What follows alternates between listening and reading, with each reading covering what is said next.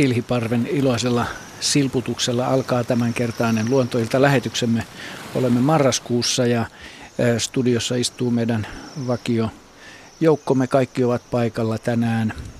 Heidi Kinnunen, nisäkäs tuntija, Jaakko Kulberi, hyönteiset, Juha Laaksonen, joka vastaa lintukysymyksiin etupäässä, Ari Saura, kalat ja matelijat ja Henry Väre, kasvit. Toki me tulemme keskustelemaan täällä aina sitten näin poikki aloittain myöskin kustakin aiheesta. Jokaisella on sana vapaa. Niin myös teillä, hyvät kuuntelijat, jotka voitte soittaa tähän lähetykseen tuttuun numeroon 0203 17600. Ja sähköpostiosoite on luonto.iltaat.yle.fi. Ja sitten luontoillan sivut, nämä sähköiset sivut löytyvät osoitteesta yle.fi kautta luontoilta. Ja kuvalliset kysymykset, niiden osoite on edellisistä lähetyksistä vaihtunut. Se on nyt kotiosoitteessa yle.fi kautta luonto. Siis yle.fi kautta luonto ja sieltä se on helppo löytää, koska se on kokonaisen aukeaman kokoinen kuva meistä kaikista. Minä olen illan isäntä tällä kertaa Pirkka-Pekka Petelius ja vieressäni istuu ohjelman tuottaja Asko Hautaaho, joka ei tässä lähetyksessä ole äänessä. Hän sen sijaan selailee tätä sähköistä monimuotoista sähköalustaa e, e, lähetykseen liittyen. Pasi Ilkka istuu tuolla äänitarkkaamun puolella ja on siellä muutakin porukkaa, muun muassa Aleksi Neuvonen. Mutta te olette pääosassa, hyvät kuuntelijat. Me jatkamme lähetystä, mainittakoon sen verran kello 20 asti, niin kuin moni teistä varmaan tietää, ja välillä tulee merisäätä ja uutisia. Mutta ensimmäinen soittaja on siellä linjoilla, Olavi Kietäväinen Puumalasta. Hyvää iltaa. No, hyvää iltaa. Ja mulla olisi sellainen havainto tässä viime viikolta, kun harvensin koivikkoa, niin siellä oli pakkasen jälkeen, kun tämä lämpeni tämä ilma, niin mitä on, että on koivun norkot ja sitten silmutkin alkanut vihertää, niin minusta ei ole, että onko tämä niin kuin tällainen takakesä sitten, Joo. kun, kun, kun, että kuitenkin niin kuin aika, a, virittäydytty jo niin kuin kasvukauden alkuun, kun tuli tämä pakkasjakso, niin miten tällainen sitten vaikuttaa keväällä. Joo, hienon kuvankin olet lähettänyt meille tänne, jota, joka on meillä täällä sähköisesti katsottavana. Niin, miten tämä keväässä, keväällä vaikuttaa, Henry? Niin, kyllähän tämmöinen aikainen kukinta, voidaan ehkä sanoa niinkin, kun se kukkii mm. etuajassa. Niin, niin sen verran se vaikuttaa tietysti, että noin norkot, mitkä tuossa kuvassa on, mitä yleisö nyt tai kuulijat ei nyt näe, niin, niin ne eivät tule onnistumaan tehtävässään. Eli tuo kukinta menee tavallaan hukkaan, jollei tämä talvi nyt sitten ole läpensä plussasteen puolella ja lämmin ja niin poispäin. Tuosta näyttäisi tulevan hedennorkkoja, niin siitä pöly siitä pitäisi varista vasta ensi keväänä alkukesästä pääkukinnan aikaan. Suurin osa koivun kukkasilmusta ei kuitenkaan aukea vielä näinä keleillä, vaan se on aina poikkeus. Joskus niitä voi nähdä useampiakin, mutta todennäköisesti tuossakin puussa säilyy noita kukkasilmuja tai kukintonorkkoja, jotka sitten, tai silmu, niiden aihioita, aihioita, jotka sitten puhkeavat kuitenkin ensi keväänä niin kuin pitääkin. Mutta tuo kukinto on menetetty, mitä tuossa kuvassa näkee.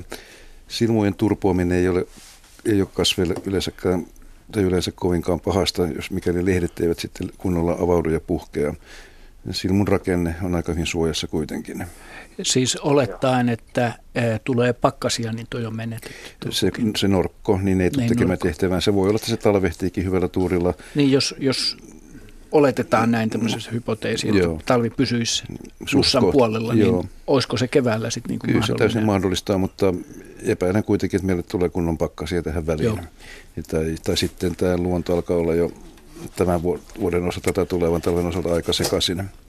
Hmm. Niin, niin tuossa toisessa kuvassa näkyy ihan kunnolla jo vihertäviä silmuja, eli ne on turvonneet ja aika monikin kasvi on tähän aikaan niin turvottanut silmunsa, mitä tuossa ulkona on katellut ja mustikan lehdethän on aivan uusiakin monin paikoin nyt tällä rannikotuntumalla. Että, mutta ne mustikalehdet tulevat kuolemaan. Nuo silmut, mitkä on vasta ryhtymässä puhkeamaan, niin niille tuskin tapahtuu yhtään mitään. Ne on kuitenkin aika hyvin suojattuja, että sitten jos koko puussa lehdet alkaa vihertämään ja tulee pakkaset, niin, niin siltä osin ensi vuoden lehtiminen ja kukinta on varmasti hyvin heikkoa, mutta ei se vielä puun kuolemassakaan tarkoita. Että näitä kelejä on kuitenkin jääkauden jälkeen ollut toistuvasti ja mm. kyllä nämä meidän kasvit on siihen tottuneet. Vähän voi tulla vaikeuksia ja takapakkia, mutta kyllä se homma siitä jatkuu ihan hyvässä iskussa. Ja miltä kuulostaa, Olavi? No kyllä, ja, ja kaikillahan ei ole samaan aikaan, että näissä on vaihtelua eri, on. eri koivuillakin, että havaitsee keväälläkin yleensä on, että joku tulee aikaisemmin jo Kyllä. hiiren korvaa ja joku Et... myöhemmin ja, ja sitten sama toistuu syksyllä, että mistä lähtee aikaisemmin lehdet, mitkä on aikaisemmin tullut. Mutta niin kuin lajitasolla, niin kuin toteat, niin sillä ei ole juurikaan merkitystä. Yksilötasolla voi olla jonkinlaista kasvutappiota, mutta lajiin se ei vaikuta. Ja tänä vuonna niin aika moni laji on kokenut, kokenut tämän saman asian. Ainakin tällä etelärannikolla ei välttämättä ihan tuolla pohjan perillä Lapissa niinkään. Mm. Mm. Oliko näitä Olavi laajalla alueella no, useampia puita? No varmaan se riippuu vähän puista, että nämä oli sen verran pitkä, että nämä on sillä tavalla kaadetusta puista jo. Okay. Että mutta tuota, kuitenkin, että jos se niitä olisi kaatanut, niin en niitä olisi nähnyt, kun Juu, on kuitenkin joo. yli kymmenessä metrissä. No niin. Yleensä on niin, että... pohjoisrinne, jonka niin kuin, ei nyt ole mitään aurinko, mutta lämpö, lämpö se on vaan, joka on herättänyt ne joo, yle, Yleensä on niin, että jos kasvi on kunnolla asettautunut jo talvilepoon, niin se ei niin herkästi ryhdy kasvamaan, vaikka lämpötila joksikään kohoakin plussan puolelle. Eli se on kuitenkin aina poikkeus. Joo. Joo. Kiitos soitosta ja hyvästä Joo. kysymyksestä. No niin, kiitoksia. Kivaa syksyä. Hei. Hei. Jaakko. Niin, tässä on varmaan aika paljon ollut tällä etelämpänä niin syynä näihin outoihin ekstra kukkimisiin. Tai mä itse olen saaristossa, kun tuossa retkeilyn, niin kymmeniä kukkakasveja kukassa lokakuun puolivälissä edelleen. Ja ja vieläkin kukkii itse asiassa saaristossa rannoilla, niin moni kasvi, niin varmaan Henri osaa vahvistaa, mutta veikkaisin, että siinä on enemmänkin syynä se, että tuo kesä oli niin kuiva. Se ja, oli niin kuiva nimenomaan. Ja talvihan on tavallaan se meidän normaali kuivavuoden Joo, aika. Mm. Kyllä se pitkä kuivuus on varmaan niin edesauttanut tätä ilmiötä. Toi, tuon meidän lintuasiantuntijan kanssa jutteli tänään aikaisemmin, niin hän vahvisti tämän saman, että saaristossa on ollut paljon kukintaa nyt loppusyksystä. Ja kyllä mä veikkaan, että se johtuu saariston hyvin kuivista keleistä. Niin sellaisiltakin lajeilla, jotka ei normaalisti kauhean myöhään. Joo, esimerkiksi keto-orvokki niin on laajemminkin kuin saaristossa niin kukalla tällä hetkellä vielä. Joo, keto-orvokilla oli, mä oon nähnyt tietyllä paikalla kolme kukintaa jo. Joo, ja sehän on vuonna. yksi vuotinen kuitenkin, niin sen kannattaa kukkia tehdä siemetä mm. aina kun on mahdollista, että se ei menetä mitään. Se kuolee joka tapauksessa talveksi, niin mitä enemmän se tekee siemeen, niin sen parempi. Mm. Joo. No niin, näin päästiin ensimmäisen soittajan kanssa liikkeelle ja ei muuta kuin uutta putkeen ja nyt meille soittaa Jukka Tamminen Taivassalosta. Terve Jukka. No terve, terve. Miltäs syksy näyttää siellä Taivassalon suunnalla? Vähän harmaata tässä on nyt ollut, mutta muuten, muuten ihan kiva tyyntä muista säätä. Joo, eiköhän toi ole aika tyypillinen kokona Suomen, Suomen skaalassakin tämä harmaus tässä tällä syksyllä. Mitä Tällä haluat? Joo, mutta kyllä se valo on luvassa sen tässä vissi viikonloppuna. Kyllä se sieltä tulee enemmän tai myöhemmin, se valo. Niin. Mitä haluat kysyä? Kuule, mulla sellainen kysymys varmaan tuolla Jaakolla menee, tota noin, niin kesäpaikan WC pitäisi maalata, niin niin Jaakko tulee silloin... maalaamaan. no, voisi, voihan tulla. Vessahommi. Sä oot vapaan näköinen siinä. Joo, ole hyvä. Niin, niin, tota, no, niin WC pitäisi maalata se, onko siinä värillä merkitystä, että toi, kun se sininen on, sanotaan, että se pitäisi nyt kärpäsi loitolla, mutta että onko, onko siinä perää, onko se tutkittu tietoa? Toi, tota, niin, niin, sanotaan tällainen vihailevan kauniisti, että jos hajut on kohdallaan, niin värillä ei ole väliä. Tai siis tuoksut, anteeksi. Okei. Okay. Hyönteisillä on yllättävän hyvä käsitys siitä, minkälaisella pinnalla ne istuu milloinkin. Niiden värinäkö on itse asiassa normaalisti paljon parempi kuin meillä puolisokeilla nisäkkäillä. Joo. Meilläkin on nisäkkäiksi siis kohtuullisen hyvä värinäkö. Joo. Petoeläimillä on lähtökohtaisesti aika surkea, tosin osa niistä näkee kyllä ilmeisesti UVtä, mutta, mutta sanotaan näin, että valkoinen olisi niin kuin epämiellyttävin väri, on mun veikkaukseni niin kuin hyönteisistä. Hyönteiset saat, hyönteisiä saattaa tulla sen valkoisenkin värin perus, perässä siinä tapauksessa, että siellä on valaistusta, koska silloin se heijastaa valoa, niin. mutta, mutta lähtökohtaisesti sitten valkoinen väri taas on suojaton väri niille. Se ei, se ei niin useimmille hyönteisille anna mitään suojaa ja ne ymmärtää sen ihan hyvin. Mutta vessassa tietysti kannattaisi huomioida niin kuin eläinten poistumisreitit, kun hyönteiset pyrkii usein valoa kohti ja ylöspäin, no. niin jos se jättää vähän tilaa, niin ne häipyy sitä kautta, että ne on jumissa siellä Joo. vessassa. Mutta tosiaan tämmöiset kirkkaat värit, melkein mitkä vaan, niin, niin on, on varmaan häiritsevämpiä niille. Onko sulla Jukka sitten jotain omaa, tota, omakohtaista kokemusta jostain tämmöisestä värin vaikutuksesta? No ei ole kyllä, mutta että yleensä ne on sinisiä. Että mä ajattelin vaan, että onko sitä, onko sitä jotain tutkittua tietoa, että se sininen erityisesti karkottaisi sitten tai estäisi niiden tuloa. Me ollaan tästä jossain lähetyksessä aikaisemminkin, tätä on sivuttu tätä aihetta, mutta siinä päädyttiin samaan, että ei siitä meidän käsityksen mukaan ole mitään näyttöä, että just sininen karkottaisi tai pitäisi tykata loitolla. Lähinnä niin kuin joku myytti sitten vaan. No todennäköisesti, tai sitten joku semmoinen sanoisinko esteettinen perimä, että ihmiset maalaa WCn siniseksi. Ehkä se tuntuu joo. jotenkin raikkaammalta väriltä.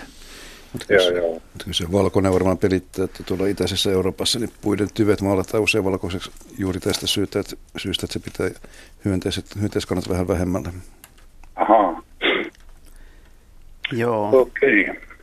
Ja sitten toi sininen värinä on, on siinä mielessä aika heterogeeninen juttu, että että kun me tosiaan sinisen, sinisen ja violetin aallonpituuksia ei, ei kauhean hyvin niin kuin pystytä erittelemään, että se mikä meille on sinistä on itse asiassa voi olla osin ultraviolettia tai, tai sen maalin pinnasta ja pintarakenteesta johtuen se saattaa olla paremmin heijastava tai huonommin heijastava ja, ja nämä on iso juttu hyönteisille. Tietysti oikein liukkaiden maalien käyttäminen voisi olla ihan hyvä veto, että sitten ainoastaan kovimmat kärpäset pysyy seinällä.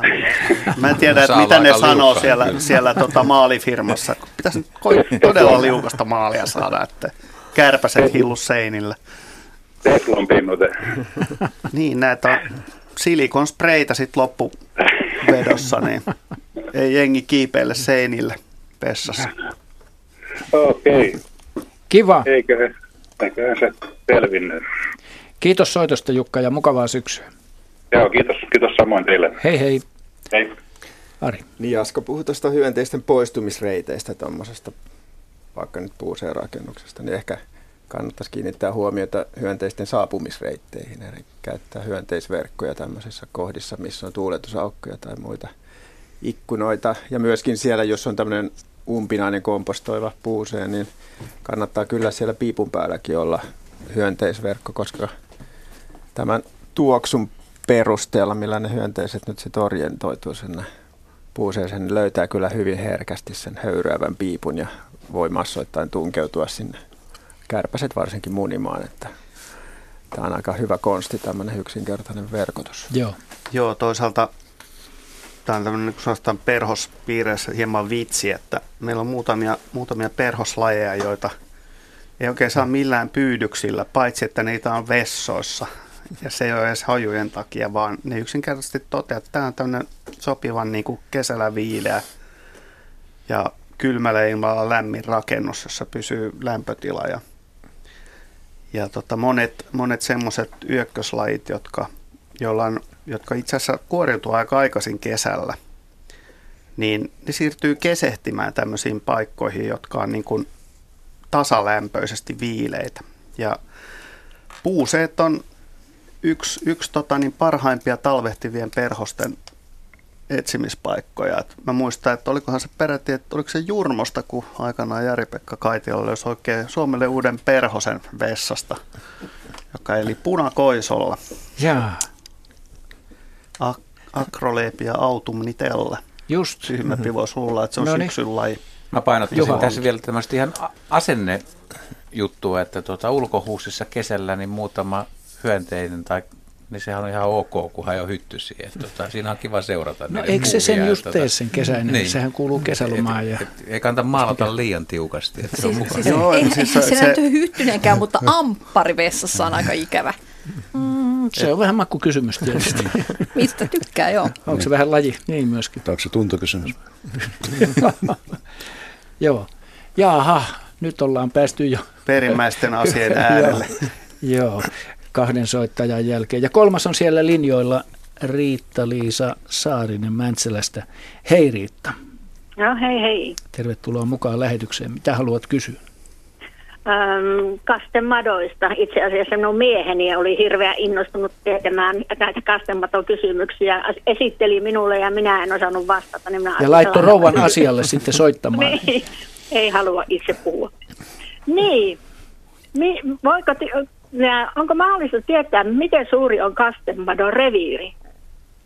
Hyvä kysymys. Miss, missä, missä ne, tota, miten ne talvehtii ja miten syvällä ne talvehtii?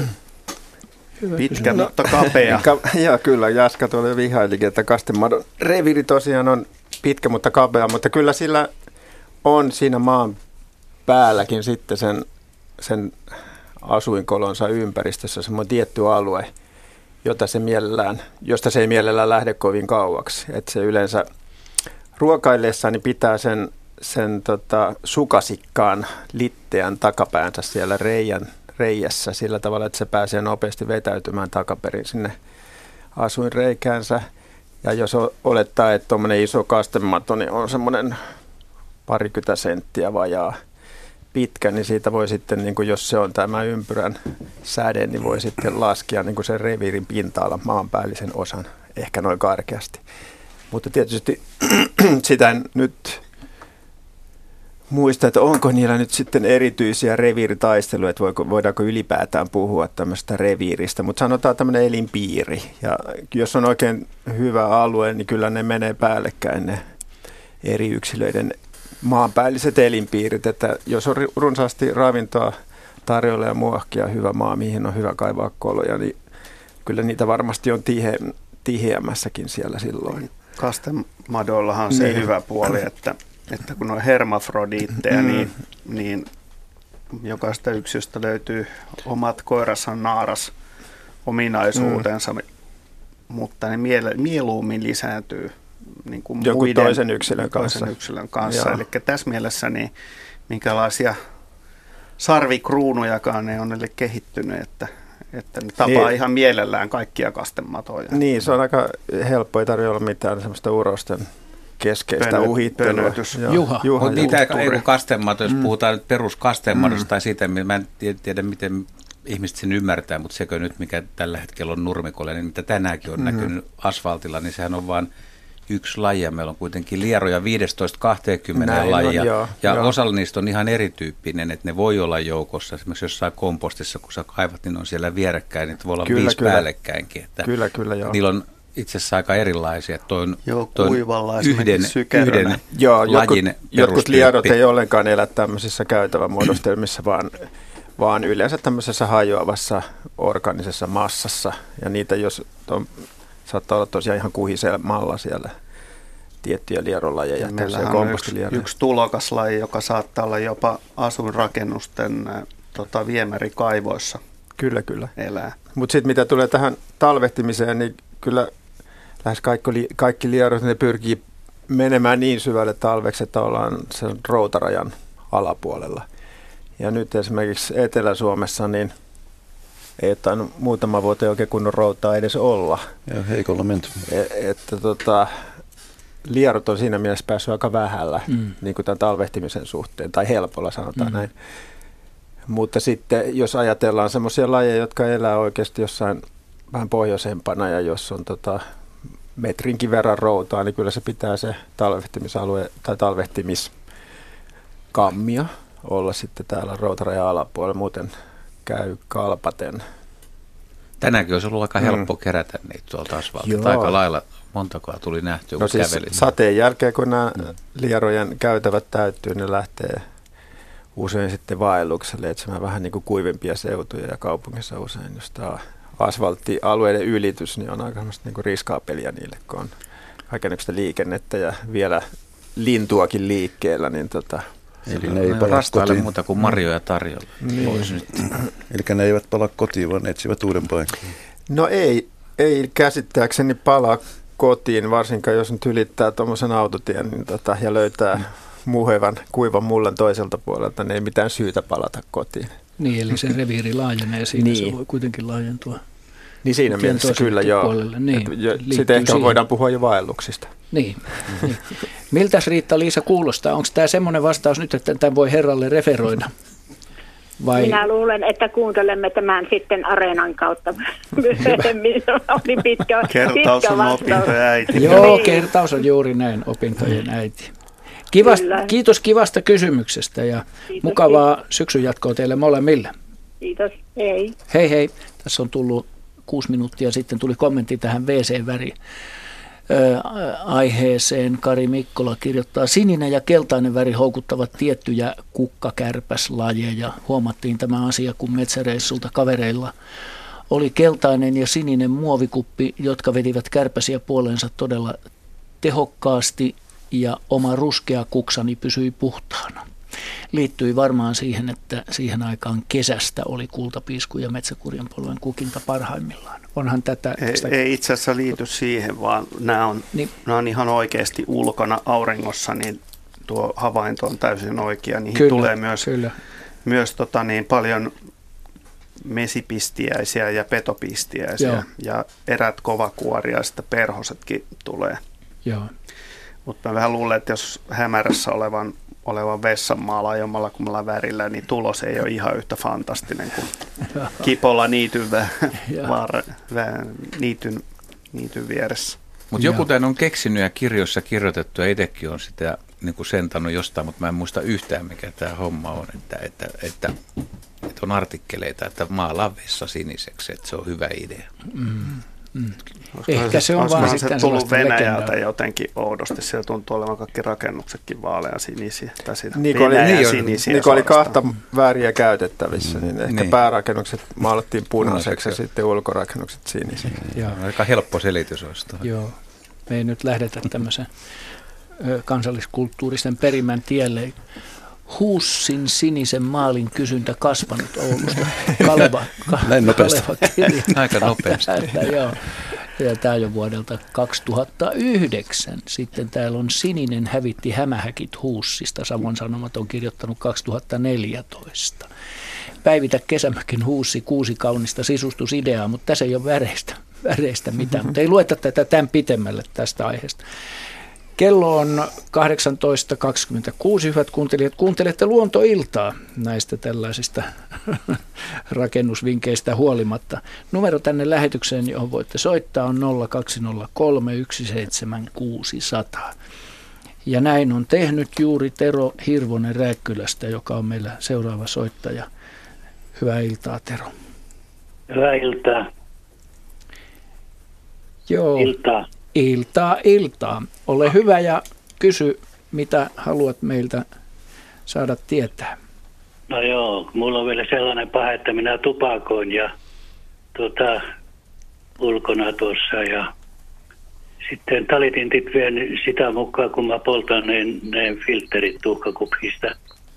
No sehän on kätevää, ei tarvitse itse niitä roudata. Kyllä, tätä on ollut jo pari vuoden ajan, että oikein aamullakin ne odottaa, että kun ukko tulee tupakalle, pääsee sitten viemään jämät. Joo. Se liittyy tähän vuoden että minnekään, minnekään ne oikein kulettaa ne. Tätä on kuule aikaisemminkin pohdittu, mutta annetaan Juhan, Laaksosen Juhan nyt vastata tähän.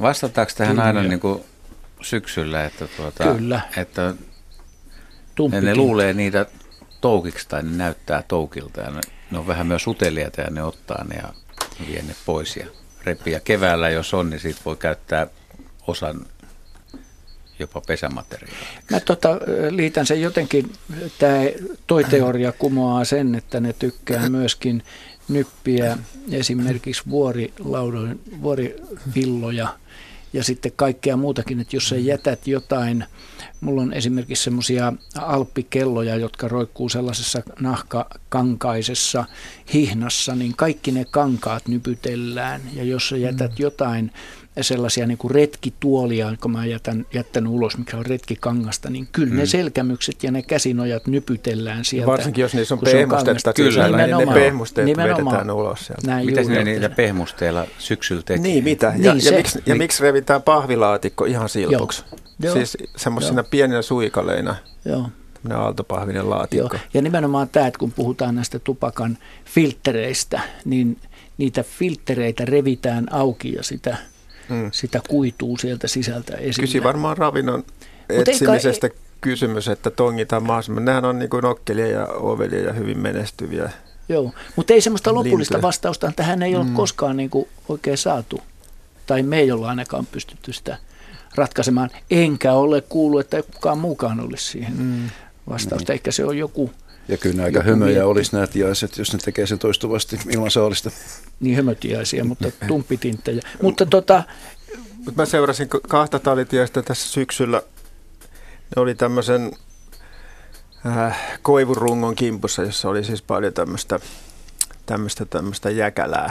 Miten se nyt sitten lieneekään, mitä koivu? Mm, karvetta. Esimerkiksi tätä karvetta.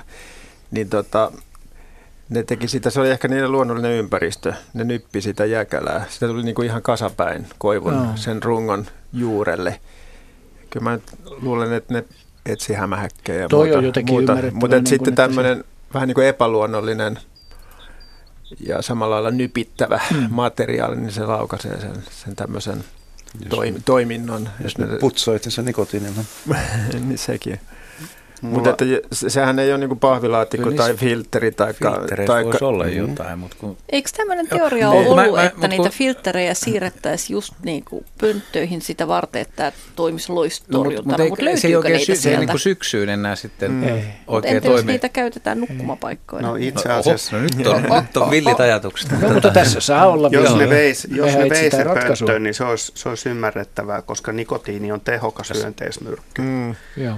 Ja, mutta kuten tiedämme, niin nikotiini, tämä kasvi on pohjois-amerikkalainen. Tosin mm. muitakin tupakkalajeja kyllä on myös Euraasiassa, mutta ei, ei näillä leveysasteilla. Että, Ehkä mutta, kysymys onkin, löytyykö ne sieltä? Niin, oletteko te löytänyt pöntöistä ei, ei, ei, ja tota, mutta mm. mut toi on ihan totta, että siis sinne viedään, mutta sinitiaisillahan ne, ne on vienyt jotain laventelia ja tämmöisiä hyvin tuoksuvia kasveja, mitkä on siellä pesässä. Mm, mitkä aromaattaisia. Sitten, joo, mm. Mutta en, en mä kyllä muista tumppeja löytäneeni sieltä. Mm-hmm. Ja varsinkaan kun sitä tapahtuu nyt niin kuin syksyllä. Ja... Mutta mut joku selitys tässä on kyllä ollut, olisiko se ollut jos Suomen luontolehdessäkin niin käsitelty, mutta en kyllä valitettavasti. Eiköhän se, eiköhän se tota, todennäköisin ö, joku liity, liityttää vietti repien näitä liittyy ravintoon mun mielestä. Niin mä se voi oikein mikään muuhun, kun ajatellaan tuota niin, vuoden aikaa. Ajatellaan, mm. että minkälaiset asiat on pehmeitä niin kuin luonnossa, mm. mm. niin se pelkästään, niin kuin, että se tuntuu vähän semmoiselta, että siitä, että siitä voisi saada otetta, niin on, se voisi olla niin kuin yleensä kuitenkin merkki siitä, että siellä nyt on jotakin siellä vaikka puussa tai, niin, tai kyllä, oksassa kyllä, tai, niin. tai järviruoon äh, sisällä. Niin. Että jos se tuntuu pehmeältä, ja nehän käyttää nokkaansa todella herkästi. Että mm. Esimerkiksi tikat, tikossahan se näkee heti, että nehän kuulee yöllä iskulla, että jaha, täällä on onttoa, ja sen jälkeen alkaa porautuminen. Kyllä, kyllä. Ja tämmöinen, ja, tämmöinen joku retkityyny, taikka mm. tota, Ihan normaali pehmeä. tyyny nimenomaan, niin. kun sä jätät keinuun sen, niin niin. tänäkin syksynä tapahtunut kyllä, kyllä. just tämä ja on miettinyt, mitä järkeä, Mut mutta se on, Jaskan se on, tavallaan on aika niin hyvä siinä. Se on tavallaan niin kuin tämmöinen ylisuuri ärsyke siinä, Joo. että se, se niin kuin saa sen tota, vaistotoiminnat siihen raaviin, vaikkei nyt välttämättä enää olisi nälkä tai muuta, mutta että luonnossahan tapahtuu paljon semmoisia, niin kuin, että on joku ärsyke ja usein se voi olla joku ihmisen aiheuttama semmoinen luonnoton Mutta se on, asia, se on semmoinen varmaan vuoden aikaa liittyvä evolutiivinen on, käytöstapa, joka on... Totta kai silloinhan pitää ravintoa hankkia talven varalta. Ja sitten ne tietää, että useimmiten juuri se ravinto, jos puhutaan hyönteisistä tai hämähäkeistä, mitkä menee, niin ne menee just sen tyyppiseen, sen tyyppiseen niin kuin materiaaliin. Mä käytän mm. tota, syöttipyydyksissä, niin kuin monet muutkin perusharrastajat, niin tuommoisia tiskirättejä, siis semmoisia paksuja. Joo. Ja aina kun kelit keväällä tai syksyllä menee kylmiksi ja voi niin kuin heti todeta, että niin kuin lintujen ravinto eli hyönteiset, niin niiden määrä vähenee, niin tiaiset alkaa pistää niitä silpuksi. Niistä näkyy niin semmoiset, on leikannut ne semmoisiksi liuskoiksi ja se liuskan pää tulee niin kuin tämmöisestä niin kuin syöttinestepurkista pien, kapeasta raosta ulos, niin että se on sen verran ahdas, ettei se valu sinne pönttöön. Mm mutta pysyy siinä hyvin. Ja lopputulos on sitten todella viileällä kelillä, jos menee pakkaselle, ne on aina niin kuin kaikki hakattu niin, että ne on, se loppusatsi on siellä, ne on niin kuin irrottanut sen ulos, ulos tulevan osan ja repinyt sen palaseksi. Sille on väli, onko se vanha ja täynnä vaikkapa esimerkiksi banaanikärpästen niin kuin koteloita tai toukanjäämiä tai jotain muuta, vai onko se laitettu niin kuin edellisellä viikolla täysin koskematon, niin sillä ei ole mitään väliä. Ja ne selvästi, niin kuin, mä veikkaan, että tässä on se, että kun ne pystyy jotain hajottamaan ja repimään auki, niin se niin kuin vietti on siinä, mm-hmm. että, että tässä mm-hmm. on niin kuin aikaiseksi asioita. Että, mm-hmm. Että se on niin kova seinä vastasi niin kuin esimerkiksi lahopuu voi olla houkutteleva just, että haa, täältä voisi löytyä jotain, että kun sä pystyt hajottamaan sitä, mutta jos se on kovaa, niin ei mitään innostusta. Oletko Tero vielä siellä linjoilla? Kyllä, tässä kuunnellaan. Tota, teepä semmoinen koe, että laita jotain, vie vaikka tyyny ulos ja, ja, ja tota, nukut, nukut viikon vaikka ilman tyynyä. niin katsotaan, missä kunnossa se tyyny on sitten selkeä. Mutta että muutakin materiaalia, niin kuin tässä tuli, niin muutakin tuommoista. Onko sulla havaintoa siitä, että muutakin kuin vaan näitä tupakan natsoja, niin netintit kävisi No, mulla on tuommoinen olutfirman tuo, tuo, tuo aurinkovarjo tuossa, niin Joo. kyllä siinä reikiä on tuota ja Joo. Kyllä, kyllä. ne hakkaavat ne sitäkin ja sitten huomasin tässä kerran, kun mulla on noita tuikkukynttilän niitä, niitä, niitä alumiinikuppeja, niin semmoinenkin läksi kerran yhden linnun mukaan. Oliko, siellä, oliko siellä vielä steariinia pohjalla? Ei. Jaa. Tai jos oli, niin oli hyvin vähän. No haju ne, saattaa olla. Joo, kyllähän ne kynttilöitäkin käy.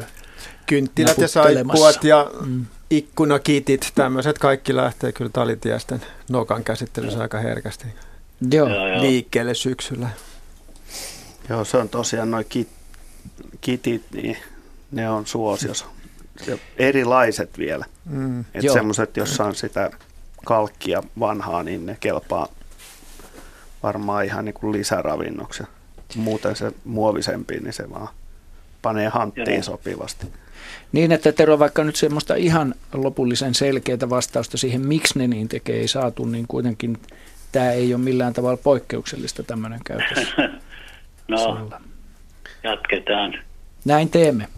Kivaa syksyä. No niin. Kiitos samoin. Hei. Hei. Hanna-Leena Paakkolavaara on laittanut Eh, pari havaintoa Tintin käyttäytymisestä tänne sähköpostiin. Yksi, kodissamme on jo toista vuotta ollut paikalleen asetettuna sääskiverkko tuuletusikkunoissa tänä syksynä yhden päivän aikana. Noin 20. 20. seutuvilla kaikkiin sääskiverkkoihin tuli reikiä. Tiainenkin bongattiin itse teossa. Verkoissa ei ollut ötököitä. Olin, olin puolet niistä puhdistanut pari päivää aiemmin. Jossain verkossa oli noin 20-25 senttiä pituinen viilto ylhäältä alas. Verkko on muovia. Pakko oli ottaa verkot pois, ettei tuhotyö olisi ollut täydellinen. Ja sitten toinen havainto. Kuva paketista, jonka posti oli jättänyt ulkoovelle matkoilla ollessamme. Jaha, näytä koko viesti. Tuollahan se on, joo. Tiaisilla on ihan lähellä ruokintapaikka, joten nälkä ei liene tekosten syy. Ja sitten Hanna-Leena kiittää mahdollisuudesta kysellä näitä luonnon ihmeellisistä tapahtumista. Tässä on tämä kuva ja siinä todellakin on niin kuin ihan ehjä, tuore tämmöinen pahvilaatikko, niin on nypitty. Onko tutun näköistä? On, kyllä. On, niin ja, ja myös se hyönteis Toi on ihan, verkko on ihan kun tuttu. se antaa niin kivat Joo. äänet, niin se tota, niin, innosta. Mutta jos mietitään, niin kuin, että mihin ne ei koske, niin se on kyllä todella vaikeaa, niin kuin, että mihin Joo. ne ei ikinä menisi. No se on se sun akryylimuovi. No mulla on esimerkiksi semmoiset puiset uh, ulkoseinissä, semmoiset puiset vaate, uh, tota, miksi nämä nyt sanoisi, semmoiset uh, telineet, jotka voi taittaa, ja ne on semmoisia aika paksuja, ne, siinä on semmoiset tapit siinä puussa. Niin kaikki näit, nämä puutappien päät on nypitty ihan sellaiselle, niin kuin ne olisi viillelty jollain viilalla tai taltalla nypitty ja hakattu. Ja sekin on musta hassu ilmiö. Mulla oli syksyllä siellä jäänyt tota, esimerkiksi työhousuja ja sadetakki, niin just niiden kohdalta, missä ne oli siinä tapin päällä, niin oli no, nykit, nokittu tota, puhki ne vaatteet ja ö, reikiähän niihin oli tullut. Että kaikki, jopa sitä puuta siis, siis on nypitty niistä päistä, ei mistään muualta. Otetaan vielä tähän yksi Riitta Hirvihaarasta. Lähettää viestin, että meillä oli vesijohtoremontin ajan vaatteet terassilla mustissa jätesäkeissä. Tiaiset nokkivat ne auki, samoin grillin peitteen. Joo, eli tämmöistä tyypillistä syyskäyttöä. Puuhakasta porukkaa. Niin, se on kiva. niin. Se on kiva ja ne on uteliaita ja sitten voi löytää vielä ruokaa. Niin, Joo. menestymisen salaisuus. Mm. Kokeile kaikkea. Niin. Okei, kello tulee kohta 20 vaille öö, seitsemän. Harri Tampereelta on seuraava soittaja. Moi Harri. Iltaa. Ö, vielä tuohon tinttiasiaan, niin sehän tulikin jo, että toi hyttysverkko tai vastaava hyönteisverkko, mikä liekään, niin kyllä ne tuolla, vaikka Tampereelta soitankin, niin taapertelen siellä Hakunilla pääkaupunkiseutu Sipoo akselilla, niin seitsemänteen kerrokseenkin ne tintit mielellään tulee ja mitä sitten sieltä luulevat löytävänsä, mutta tota, tässä pitää taas miettiä, että pitää niitä verkkoja ilmeisesti rupea vaihtamaan. Että ne ei ole enää ehkä ensi vuonna hyttysvapaita, tai ne on todella hyttysvapaita. Mm-hmm. Mutta varsinaiset kysymykset oli tammesta ja tammen terhosta, että mm-hmm. ensinnäkin ykkösenä, että aina kun niiltä tammilta tulee niitä tammenperhoja ja sitten toisena ehkä se, että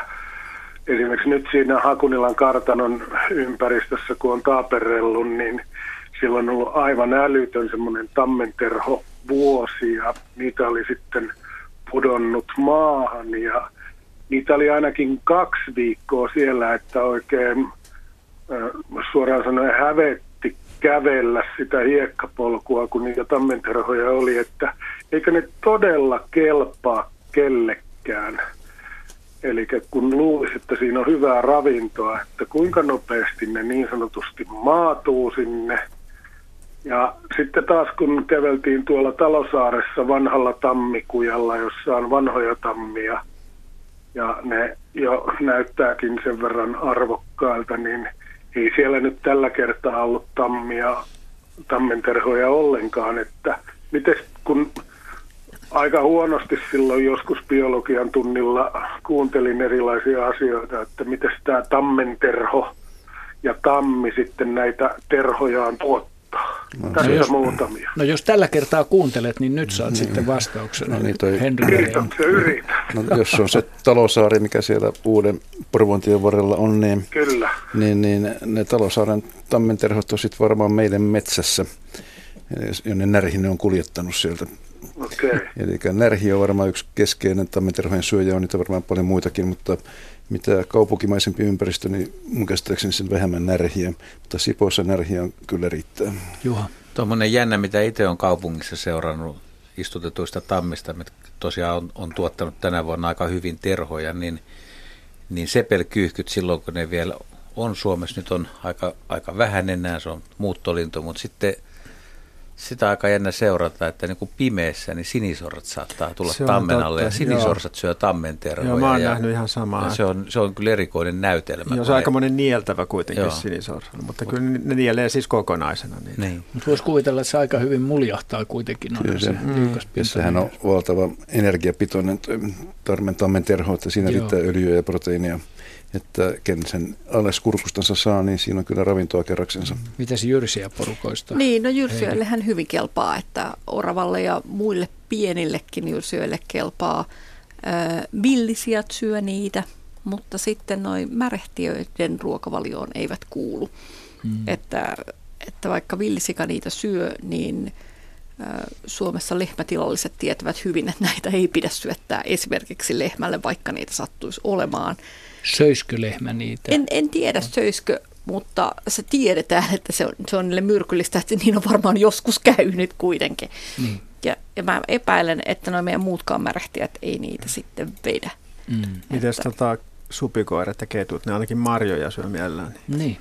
Supikoira voisi kuvitella, että saattaisi syödä. Supikoira kyllä syö niin paljon kaikkea, että en yhtään ihmettelisi. Niin. Ja mäyrä. Mäyrä varmaan kanssa. Niin varmasti. Joo. Mutta mun mielestä tässä on niin vastaus siinä, että kun ne on eläinten ravintoa, että mitä vähemmän eläimiä alueella, niin sen kauemmin siellä maassa myöskin säilyy. Totta, kaupungeissa mm, ne varmaan niin, säilyy pitkään ja sitten... Tosi hyvinä vuosina niitä on niin järjettömiä määriä, että siinä saa kyllä närkki tehdä tosissaan töitä. Kyllä. Niitä sit... käy ihmiset keräämässä ja ne istuttaa niitä näin, ja lisää. Kuinka paljon Suomen tammista tällä hetkellä on nähnyt no, Mon, monta kertaa. Te itse en ole. No esimerkiksi sanotaan, näin, näinkö minä tällä hetkellä näitä ihmisiä. Näet. tota, mutta kyllähän se niin tammi leviää tällä hetkellä. Meidän kelit on ollut suotuisia tammen kannalta viime vuosina ja varmaan se, mikä metsiin leviää, tammenterhot, niin veikkaa, että se närhi on kuitenkin se pääsääntöinen levittäjä. Mm niitä löytyy nykyisin sellaista paikoista, että ei välttämättä niin kuin lähialueellakaan tiedetä tammia olevan. Joo. Miten tuo vuotuinen terhomäärien vaihtelu, tuliko tässä käsiteltyä Ei ole, mutta kyllä se tietysti vaihtelee, että nythän on ollut Voiko erittäin... olla täysin terhottomia vuosia? En usko. Hmm. Mutta nyt ainakin nämä viimeiset kesät, niin ne on ollut niin lämpöisiä ja lämpöisuma on ollut niin kova, niin tammi on pystynyt kyllä panostamaan lisääntymiseen Joo. täysillä. Niin, nyt oli ollut kaikkien aikojen ennätyslämpösummat yli 5 astetta mm. mittarilla ja yli 10 astetta mittarilla niin Helsinki-Vantaalla. Etelä-Puolan Puolan luokkaa 1950 kyllä, astetta kyllä. rikki. Ja varmaan se edellisen kesän hyvät kosteusolosuhteet joo. Niin kuin, joo, niin kuin antoi ennustaa joo, hyvää ja, kas, ja kasvukausi jatkui vuonna pitkään, vaikka joo. oli kosteita, niin joo. silti se kesä oli pitkään kesää. Juha. Mites vielä herrat ja Joo. rouvat, niin ää, jänikset ja myyrät ja sellaiset, kelpaako ne niille? No tässä kyllä. vähän tuli sivuttua jo tuota Joo, Joo, ainakin. kyllä kelpaa. Okei, okay, eli kaikki, kaikki tavallaan käy. Närhihän tuossa äh, Hakunilan kartanonkin on, on ollut siellä on ollut ihan älytön, eli se vaellus on ihan selvästi näkynyt ja heillä on ollut lystiä, mutta silloin heitä ei kiinnostanut kyllä tuo tammenterhot, että ehkä sen jälkeen sitten myöhemmin, että nyt en ole pari viikkoa siellä käynyt, mutta tota, oravia vähemmän. Ja se on mun mielestä tosi ihmeellistä, mutta siellä kyllä päivystää muutama, ainakin yksi kanahaukka ja yksi varpuspöllö, että voi olla, että oravat on tarkkoina. Joo. Mm, se kel- voi vähentää niiden liik- Joo, ja kelpaahan se ihmisellekin erinomaisen hyvin, mutta kauppiat on vaan keksinyt yhdestä nimellä Hasselpähkinä. Mm. Se kuulostaa paremmalta. tuota Öörössä on monena, monena vuonna katsella, kun siellä on muutamia istutettuja tammia pihalla. Ja normaalisti ei niin siementaimia näy, kun närhiä ei juuri ulkosaaristossa ole. Mutta aina kun on se närhien vaellusvuosi, niin pitkin saarta on levitettynä kaikki ne tammenterhot. Mikäli sattuu olemaan tammenterho vuosi, niin se on jännä juttu. Joo. Toma halusin antaa vielä vinkiksi kuulijoille, kun itse vähän hämmästelen sitä, että kun närhelle ne maistuu niin hyvin ja kuitenkin kaupungeissa on kohtalaisen runsaasti variksia, että onko variksille niin paljon muuta ravintoa, että luulisi, että kun sitä tammenterhoa, että sekin olisi tavallaan aika helppoa, se on ravitsevaa, mutta ehkä se on kuitenkin aika vaikea sitten syödä, varikset ei niin paljon, no ne varmasti syö niitä, veikkaisin, mutta nyt kun nopeasti tulee ajatelleeksi, niin ei ole nähnyt semmoisia varispeijaisia, mitä voisi ihan hyvin kuvitella. Että jos joku on nähnyt, niin Kyllä varmaan, on pakko. sähköpostiviestiä, että Vai onko Ari nähnyt sillä lailla? No en ole sille, mä ajattelin, että varis on ehkä en, pikkasen enemmän semmoinen niin petomaisempia tämmöinen niin raatoihin ja tämmöisiin jätteisiin erikoistunut Joo. kuin tämmöiseen kasvisravintoon. Että närhi ehkä enemmän hyödyntää sitten niin kuin laajemmalla spektrillä sitten. No, jos ajattelee mustavarista, niin sehän on huomattavasti enemmän VG-otus kuin Joo. varis niin, esimerkiksi. Niin, se on aika Viljapelloilla ja tälleen käy ruokailemassa. Mites, mä olisin Henriltä kysynyt, että... Hetkinen, mä kiitän tässä Harria tässä vaiheessa. Meillä lähestyy merisää tässä kohta, jatketaan vastausta. Mutta kiitos Harri soitosta ja mukavaa syksyn jatkoa. No niin, pojat, jatkakaa. Niin, että mitäs, että itääkö se tammenterho jo syksyllä vai voiko se itää myöskin keväällä? Kyllä mä veikkaan, että tämä nyt menee veikkauksen puolelle, mutta mun mielestä enemmän keväällä. Joo. Ja tämä ainakin, mitä mä olen seurannut näitä tammenterhoja tuossa tuossa puistoissa ja tämmöisissä. Mä mielestäni ole keväisin, kun syksyisin nähnyt itä, itäneitä tammenterhoja, ja ne mitkä siinä maassa lojua, niin en myöskään ole mun mielestä syksyllä nähnyt, niistä lähtisi alkeisi juuri sirkka juuri tai sirkkalehdet liikkeelle. Tähän kysymykseen tähän on tullut pari kommenttia tässä. Katsotaan täältä Karoliina Koskisen sähköposti ensin tämänhetkisen keskustelun tammenterhojen syömisestä sen verran, että koirani yrittävät kovasti niitä pureskella ja salakuljettaa kotiin asti suussaan. Hyvin on terhot hävinneet nyt ja luulisin, että oravat ovat vieneet säilöön vai sitikanit.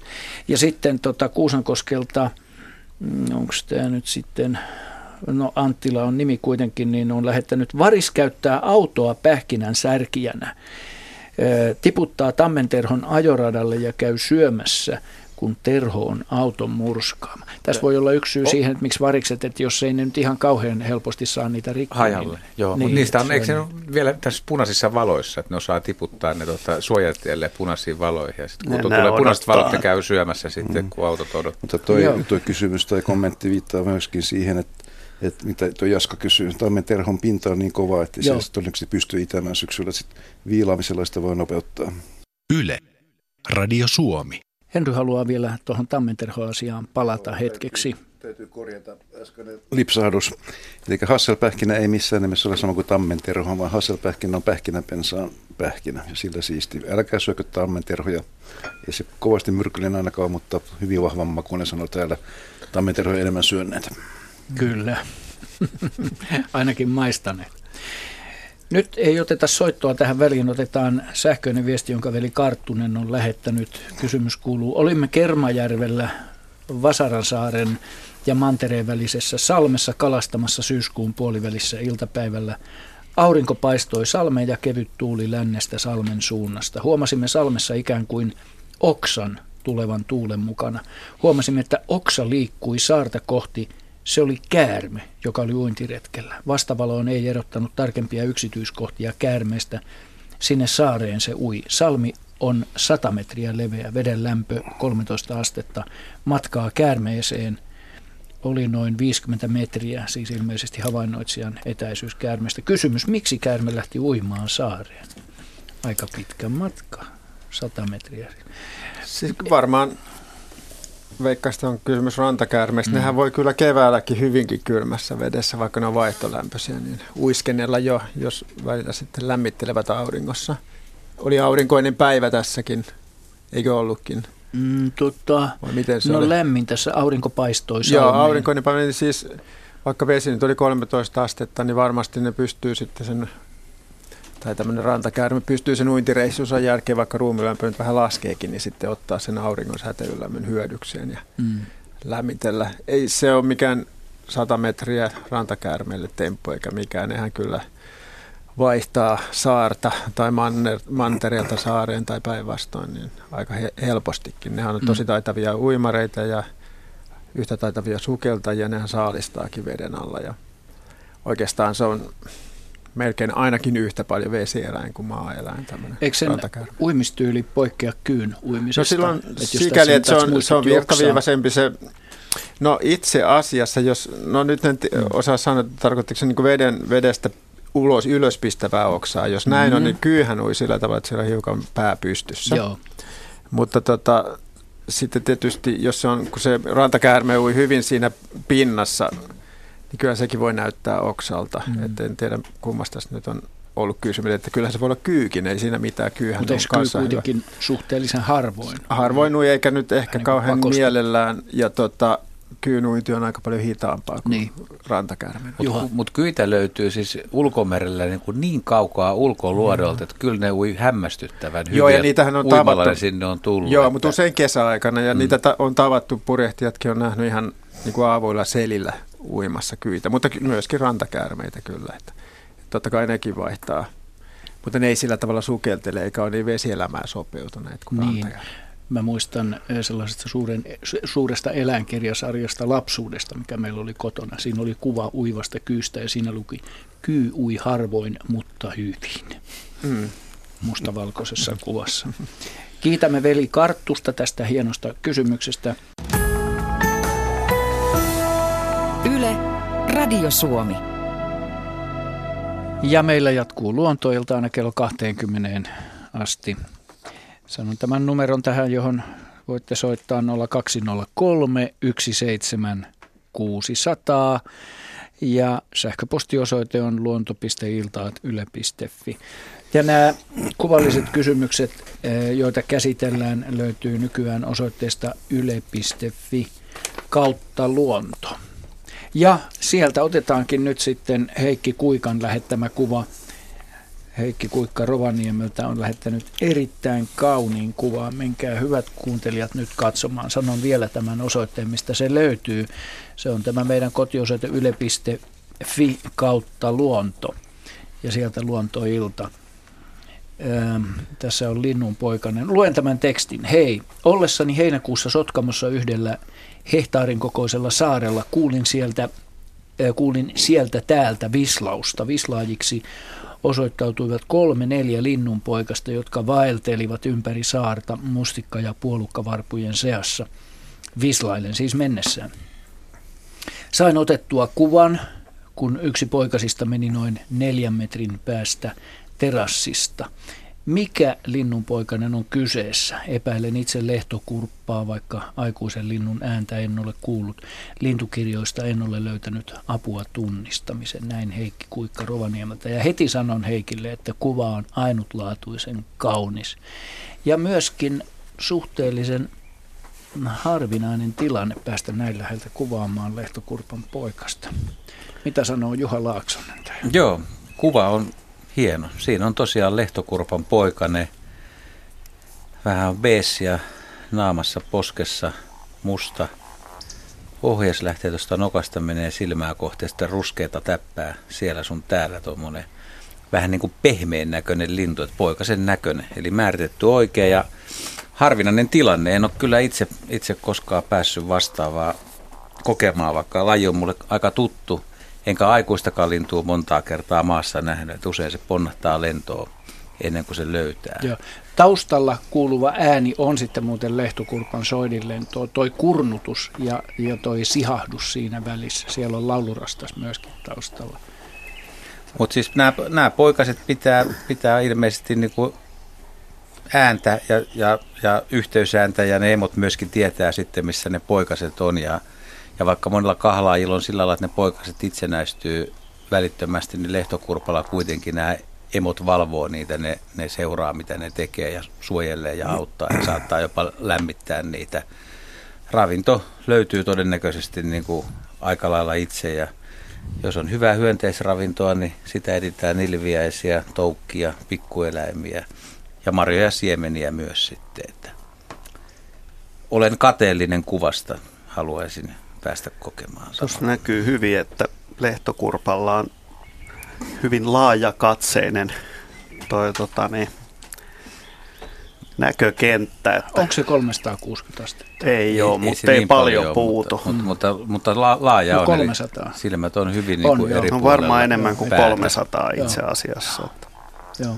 Usein niin kuin petolinnuilla on silmät suuntautuu eteenpäin, koska katse pitää olla siihen, mihin iskee. Ja sitten pet- Joo, linnuilla- siviilisnäköä tehostaa sen, että silmät on suht lähellä toisiaan. Joo. Mutta linnuilla, jotka joutuu olemaan varuillaan, niin niillä on usein enemmän sivuilla. Ja tuolla nyt on, on tosiaan, niin kuin Jaska sanoi, niin laaja näkökenttä. Ja, ja kaikki, jotka on liikkunut paljon maastossa ja tuntee lehtokurpan, tietää mistä lajista on kyse, niin Mä väitän, että kaikki on samaa mieltä, että vaan muutaman kerran sen linnun pääsee näkemään maassa. Että sä, sä näet ja se lintu pysyy myös maassa. Et usein kun se tilanne laukee, niin se, se räpsähtää lentoon. Et sä, voit, sä voit nähdä sen niin kuin sekunnin maassa, sitten se räpsähtää jo. Tai todennäköisesti se räpsähtää ennen sitä. Tyypillisen paikka, missä mä keväällä näen sitä, on ö, metsätiellä, kun mä menen mökille autosta. Se tulee siihen auton näkökelaan. Ja sitten kun auton pysäyttää, ja jos on valosa yö eikä tarvitse valoja pitää, niin sitä voi siinä rauhassa katella jonkun aikaa. Mutta tota, jos sä astut autosta ulos, niin tämä tapottuu muillakin lajeilla, niin kyllä se siitä sitten pörähtää lentoon. Mutta mua huvittaa tämä, tai itse asiassa on, on hieno tämä lehtokurpan, paitsi naamiointiväri, niin tämä muoto jotenkin tässä on epälintumainen ja siitä on vaikea niin kuin hahmottaa esimerkiksi tuon silmän paikkaa, että niin kuin hahmottaa sitä ylimalkaa linnuksi tai eläväksi olennoksi, kun se on paikallaan. Tämä tämmöinen niin sanottu ohjasjuova menee tästä jatkuu tänne pitkään nokkaan ja tämä pää on tämmöinen hassun muotoinen, että se ei näytä niin kuin linnun päältä. Se on musta niin kuin, se on aika ovela, hieno, hieno tota, tämmöinen pitkässä saatossa kehittynyt valikoituma tämän linnun niin kuin suojaksi. Mutta onhan toi värkin niin, niin kuin loistava, loistava niin kuin kadottamaan sen maastoon, että sitä on. saattaa päästä hyvällä tuulla aika, lähelle näkemättä ollenkaan, mitä on. Aika tyypillinen, tyypillinen tota niin, suojavärien niin kuin taktiikka toi, että pyritään hahmo kadottamaan ja nimenomaan silmät, johon yleensä kaikki keskittyy. Nimenomaan. Ja, ja se ihmisenkin niin kuin pelottavuus, niin se on linnuissa luultavasti aivan vaistomaista. Se liittyy siihen, että ne vaan näkee kaksi silmää. Se tarkoittaa sitä, että peto Joo. toljottaa sua. Mutta tämähän on myöskin muilla skolopakseilla, siis näillä kurpilla, jänkäkurpilla mm. ja heinäkurpalla tämä, tämä muoto ja tota, taivaanvuohella. Mutta että yksi tilanne, jossa mä seurasin pitkään maassa olevaa lehtokurppaa hyvin lähietäisyydeltä oli semmoinen, että mä satuin pesälle ja se ei mm. pelästynyt ennen kuin mä näin sen. Ja silloin kun se, sehän luottaa tuohon suojavärinsä, niin sitä Joo. pääsee hyvin lähelle, jos Kyllä. varovasti liikkuu. Silloin nimenomaan tämmöistä hautovaa, Joo. hautovaa lintua. Ja sitten kun sen pesän kekkaa sieltä, niin sitä voi rauhassa tarkkailla vaikka kiikarilla niin useamman Joo. päivänkin. Joo. Heikki, Mutta ei ole helppo löytää. Heikki Kuikka, kiitos hienosta kuvasta ja havainnosta. Kommenttina meille on Olli Hakala lähettänyt pohjoisamerikkalaiset intiaanit käyttävät tammenterhoja ravinnoksi. Mm, ihmisen voi olla, hetkinen nyt, saa tästä tekstistä selvä ravinnoksi, syömisen jälkeen lihottavat, liottavat myrkyt pois. Jaa, syömisen jälkeen. syömisen jälkeen. Niin. ja sitten on tullut myöskin täällä Timo Saarijärveltä on juuri tällä hetkellä lähettänyt. Tänä vuonna lehtokurppa viipyi lokamarraskuussa melkein viikon lumisella pihanurmikolla, porasi ja nokallaan reilu viiden sentin lumen läpi ruokansa sulasta maaperästä. Täytyy kommentoida ja Timo verran. Saarijärveltä, tuo kuulostaa vähän niin kuin upupa tyyppiseltä Täytyy kommentoida mutta näinhän se tekee. että ne Pohjois-Amerikan tammet on sitten ihan eri lajeja kuin Suomessa. Niin, niin. Joo. Mä kommentoin niin. taas lehtokurpasta, siis että valtaosa muuttaa Länsi-Eurooppaa, mutta joka vuosi niitä jokunen jää talvehtimaan. Niitä voi olla itse asiassa enemmänkin kuin uskotaan. Ja, ja on, on myös sellaisia syksyjä, että ni, niillä on ollut niin kuin yllättävän myöhään. Olisiko peräti Öörös ollut kerran kauhea, kauhea tota, muutto hyvinkin myöhään, semmoinen tosi yllättävä tapaus. Se oli paljon, paljon tuota lehtokurppia. Siitä on joitain vuosia aikaa, mutta sitä rapor muistaakseni Jaska ollenkaan. Joo, no siis ulkosaaristo on tuommoinen suojainen, sulana säilynyt saari, niin se voi kerätä tosi hyvin tuommoisia niin paniikissa muuttavia.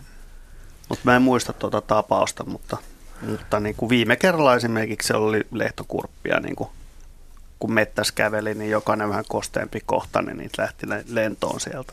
Mm. Mutta tosiaan muuttoaikana niitä voi tämmöisille nurmikoillekin kerääntyä. Meillä ihan ikkunasta katseltiin Lauttasaaresta. Tässä muutama vuosi sitten, kun oli vähän samanlainen tämmöinen lauhasyksy, niin yhtä yksittäistä lehtokurppoa, joka ruokaili siinä pihanurmikolla. Ja tämmöisessä tota, sateen jälkeisessä nurmikossa, missä lierot on pinnassa, niin tota, varmaan aika hyväkin tämmöinen tankkauspaikka. Joo. Eikä missään metsän suojassa, vaan ihan näköisellä siinä. Joo, hyvä. Otetaan soittaja mukaan lähetykseen Pekka Katainen Lemiltä. Terve Pekka. No, morjesta, morjesta. Morjesta. Ensinnäkin täytyy sanoa, että teillä on todella hyvä ohjelma. Vuosikausia tätä kuunneltu. Ja, mutta tämä on semmoinen vanha kysymys, minä olen aikaisemminkin soittanut. Hyvä. Oikein että, hyvä. No, meillä on kesäpaikka tuolla, ollaan saatu käydä tuolla Mäntyharjussa ja siellä on semmoisia isoja kataita. Joo. Ja sitten niin, tota, yhtenä vuonna kaksi orevaa tyhjenti vihreät marjat sieltä. Ne kuori niitä marjoja ja söivät sen koko, mutta sen jälkeen kun tuli viereiseen ja tummat marjat eli kypsät marjat, niin yksikään orava ei käynyt siinä. Ja minä ajattelin, että Henri voisi tietää tästä asiasta, että mikä siinä innosti niitä oravia syömään niitä raakoja marjoja. Ja tota, että sitten loppujen lopuksi niin neljä, viisi vuotta sen jälkeen niin yhtään kertaa ei ole käynyt oravat syömistä niitä marjoja. Ehkä se, Mikä tässä olisi niin kuin, Ehkä se kannattanut sitä. Niin, mistä se johtuu? Niin kuin, onko niissä jotain semmoisia aineita tai jotain? Mä en tiedä, onko se aineista, niin mä luulen, että se toisen vuoden katajamarja, joka on vihreä, niin se on vielä pehmeämpi ja helpompi yksinkertaisesti syödä. Täysin kypsä sininen katajamaria, se on kyllä aika kova jo, ehkä sinne oravalle mikä paha nakki on, mutta luulen, että siinä on enemmän ravintoa, tämmöistä helppoa ravintoa kuitenkin tuossa puoliraassa marissa vielä. Tämä ei ole... Niin, siinä on jotain ravintoa on kuitenkin. On toki. Se on maltoinen silloin, kun se ei ole täysin kypsä. Että tässä välissä tietysti aina sopii sanoa tämäkin asia, että Kata ja Mariahan kypsyy vasta kolmantena vuonnaan, että pölytyksen jälkeen keväällä niin se on hyvin pieni, vaikeasti nähtävä. Toisena vuonna se tulee raa vihreäksi ja kolmantena kesänä sitten muuttuu siniseksi, eli kolmantena kesänä kypsä ja Marja ikä on reilu kaksi vuotta siinä vaiheessa. Mutta kyllä mä luulen, että se Marjan pehmeys voi olla osa syy. Täällä on näitä nisäkästuntijoita paikallaan, että onko kokemusta asiasta? Heidi. No mä vähän epäilen, tuota, että onko se pelkkä se pehmeys, vaan kyllä mäkin uskon mm. siihen ravintoarvoon. Joo. Ja sitten oravathan on vähän sillä ronkeleita vielä, että, että ne ikään kuin tiedostavat sen itse sen kivennäis- ja vitamiinitilanteensa ja niillä on niin kuin selkeä visio siitä, että tarvitseeko ne jotain kivennäisiä tai vitamiineja. Ja, yksi, ja se voi houkuttaa sitten ja syömään yksi jotain voi olla myöskin se, että täysin kypsä katajamaria, niin sen aromipitoisuus alkaa olla tosi kova ja raju, jolloin niitä kerätään niin mausteeksi vasta. Mm. Eli niiden tämmöinen alkaloidipitoisuus kasvaa kypsymistään kohden, että ehkä se on vähän helpommin sulavaa sapuskaa silloin toisena vuonna. Toi on ihan siinä, on sit, siinä kävi silleen kuitenkin, että seuraava vuonna se kataja oli aika huonossa kunnossa niin sanotusti. Ja sitten kolmanten vuonna se ei tehnyt oikeastaan minkäänlaisia marjoja. Ja tota, niin jotenkin tuntui, että se kataja kärsi siitä. Ne marjat oli, tai luultavasti kun se tekee ne marjat, niin sehän joutuu toipumaan sinne muutaman vuoden kai. Joo. On se tietysti voinut heikentää vähän tuota katajan yleiskuntoa. Tässä viime vuosina on myöskin ihan muita syitä ollut katajan heikkokuntoisuuteen, että viime kesänä tai kuluneena kesänä pisti silmään, että oli hyvin paljon ruskeinollaisia katajia.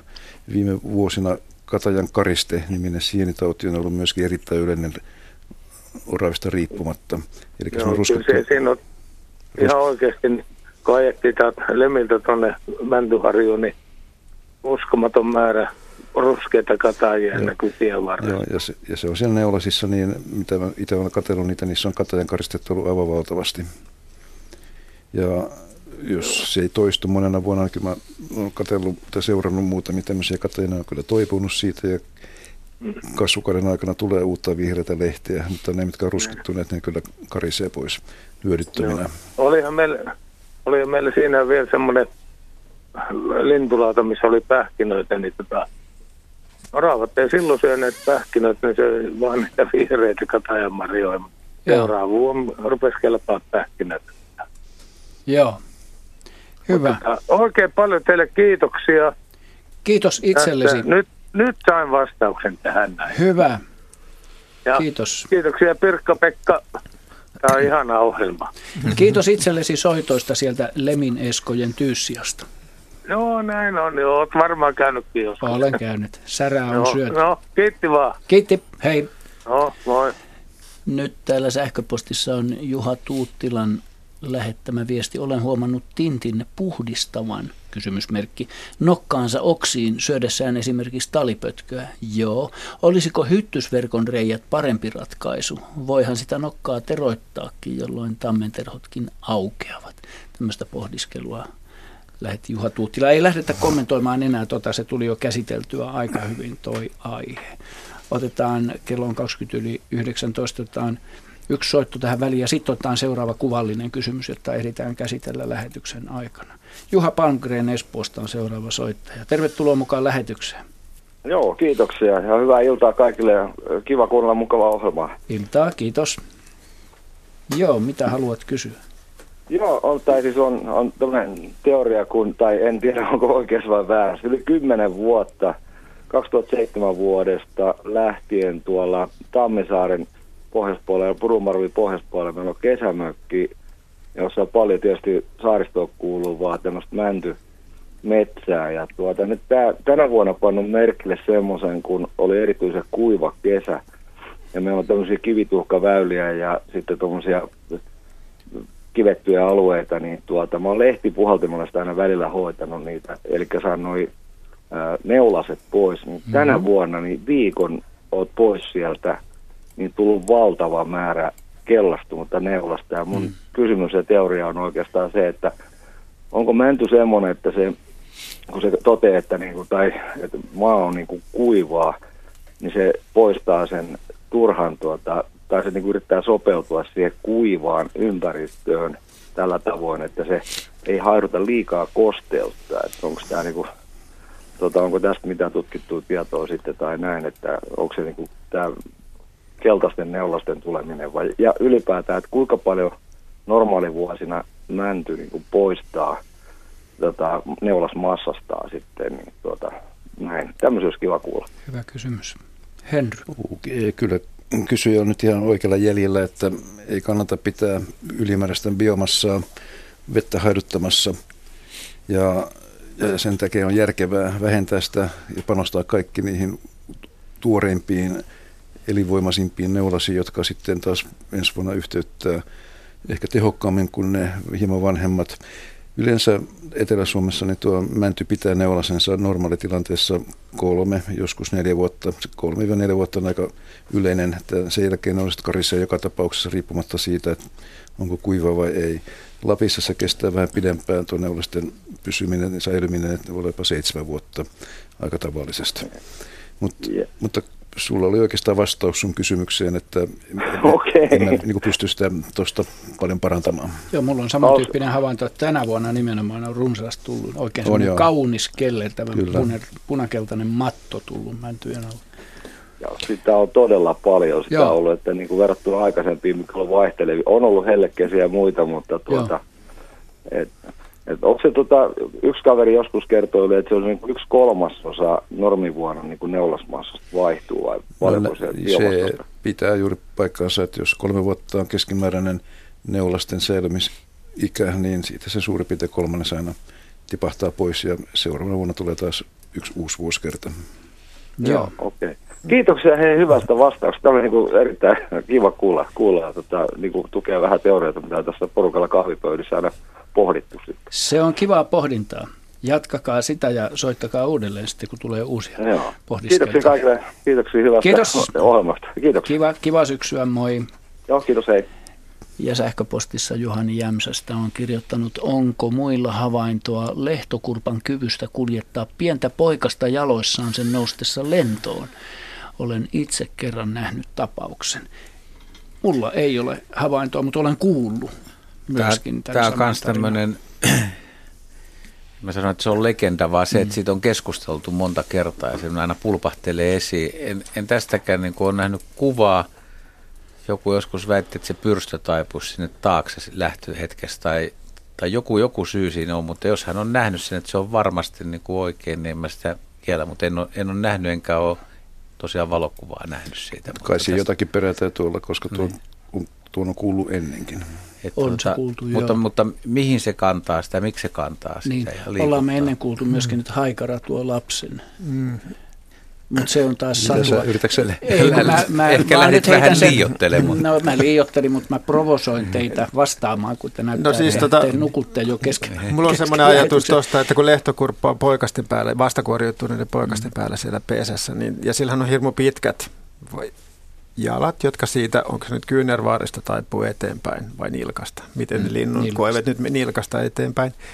Niin os, sehän pitää osa poikasia siinä jalkojensa päällä mm. rintaa vasten tai joku niistä poikasista voi olla siinä välissä. Ja silloin kun tulee tämmöinen äkillinen niin, pelästyspyrähdys, siinä... jolloin tota, joku yllättää ne pesältä ja se lähtee se emo lentoon, niin saattaa olla, että se poikanenkin lähtee sinne samalla siinä mm. jalkojen päällä lentoon, koska ah, silloin mut, se vetää niitä jalkoja Yhtään kuvaa ja ei ole, kuvallista en, todistetta en, en ole nähnyt. En ole minäkään nähnyt. Mutta ihan, ihan, ihan, ihan, tuota, ihan teoria. Jalat niin kun lukkiutusta, se mm. ei laita niitä, niin toi Arin teoriahan on aika hyvä kyllä. Niin. Että miksei, mutta mut, mut sitten, että tajuuksi, että silloin – kun se siitä säikähdyksestä selviää, että silloinkin poikainen tässä, niin osaako se todella pitää? Sen jälkeen se jo kantaa sitä. Niin, mutta se putoaa luultavasti sitten siinä vaiheessa.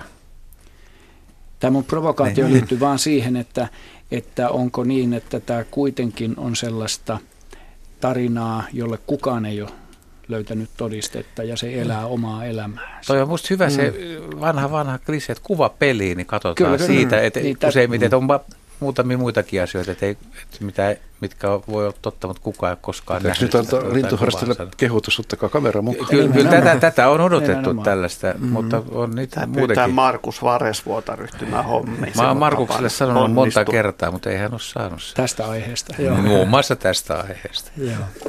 Hyvä. No niin, sitten tämä lupaamani kuvallinen kysymys joka löytyy osoitteesta yle.fi kautta luonto. Tämän on lähettänyt Anne Savio Oja tällaisin syysterveisin.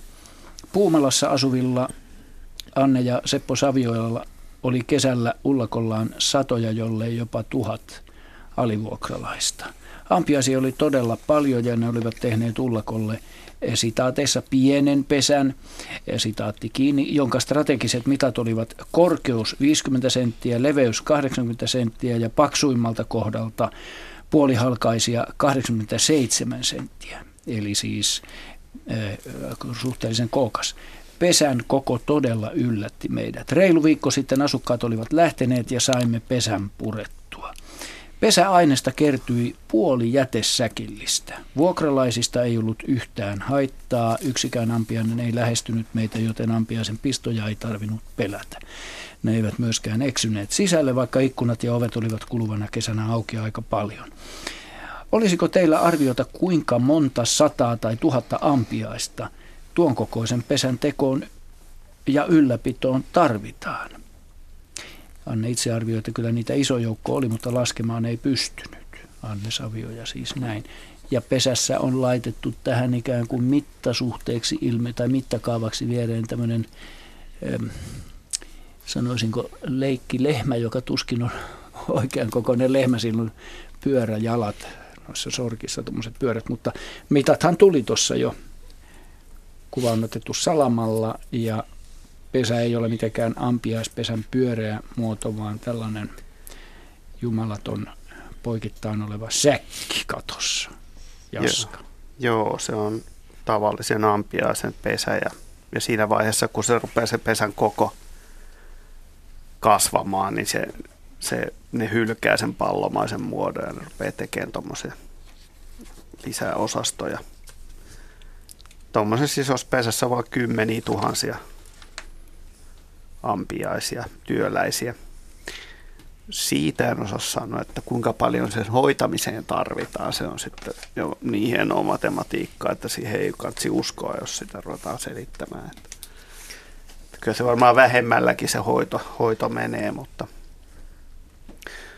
nämä, toi ullakko on ihan täydellinen paikka, kuiva, yleensä hieman lämpimämpi kuin lähellä maanpintaa ja siellä on ampiaisen hyvä olla ja poissa, poissa ihmisten askareiden keskeltä, että, että siksi niitä aika usein sieltä löytyykin. Että nimenomaan toi kuivuus ja lämpö on tuommoisen kattotuoli yläosassa, niin se lämpö tulee sitten auringon paisteen myötä siitä katon läpi kuitenkin. Että, että se on aika miellyttävä ympäristö ampiaiselle.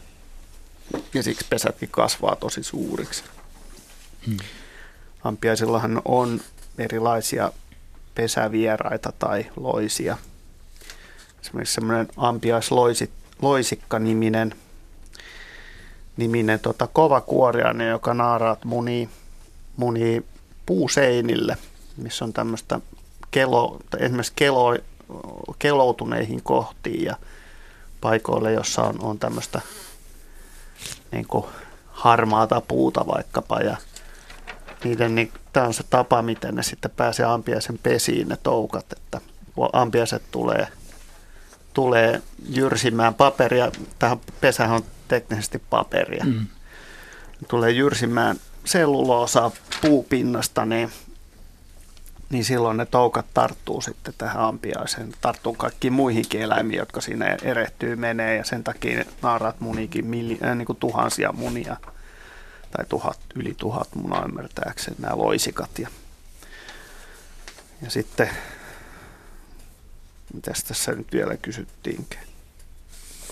Siinäpä se juuri taitaa tyhjentävä vastaus olla. Sano Jaakko mm. tässä ö, kysymyksessä sanotaan, että asukkaat olivat lähteneet. Oliko niin, ne siis lähteneet? Siis oli ne varmaan lähtenyt. Jos, kyllä ne olisi varmaan muutakin kuin haisevan mielipiteensä sanoneet, jos sieltä olisi yhtäkkiä jätesäkkiä tyhjennetty koko osasto. Niin. Mut Tämä on siis tämä on y- yksivuotinen tämmöinen pesä. Joo, siis toisin kuin mehiläinen on ainoa yhteiskuntahyönteinen, joka työläiset, koko yhteiskunta niin kuin käytännössä talvehtii. Muurahaiset.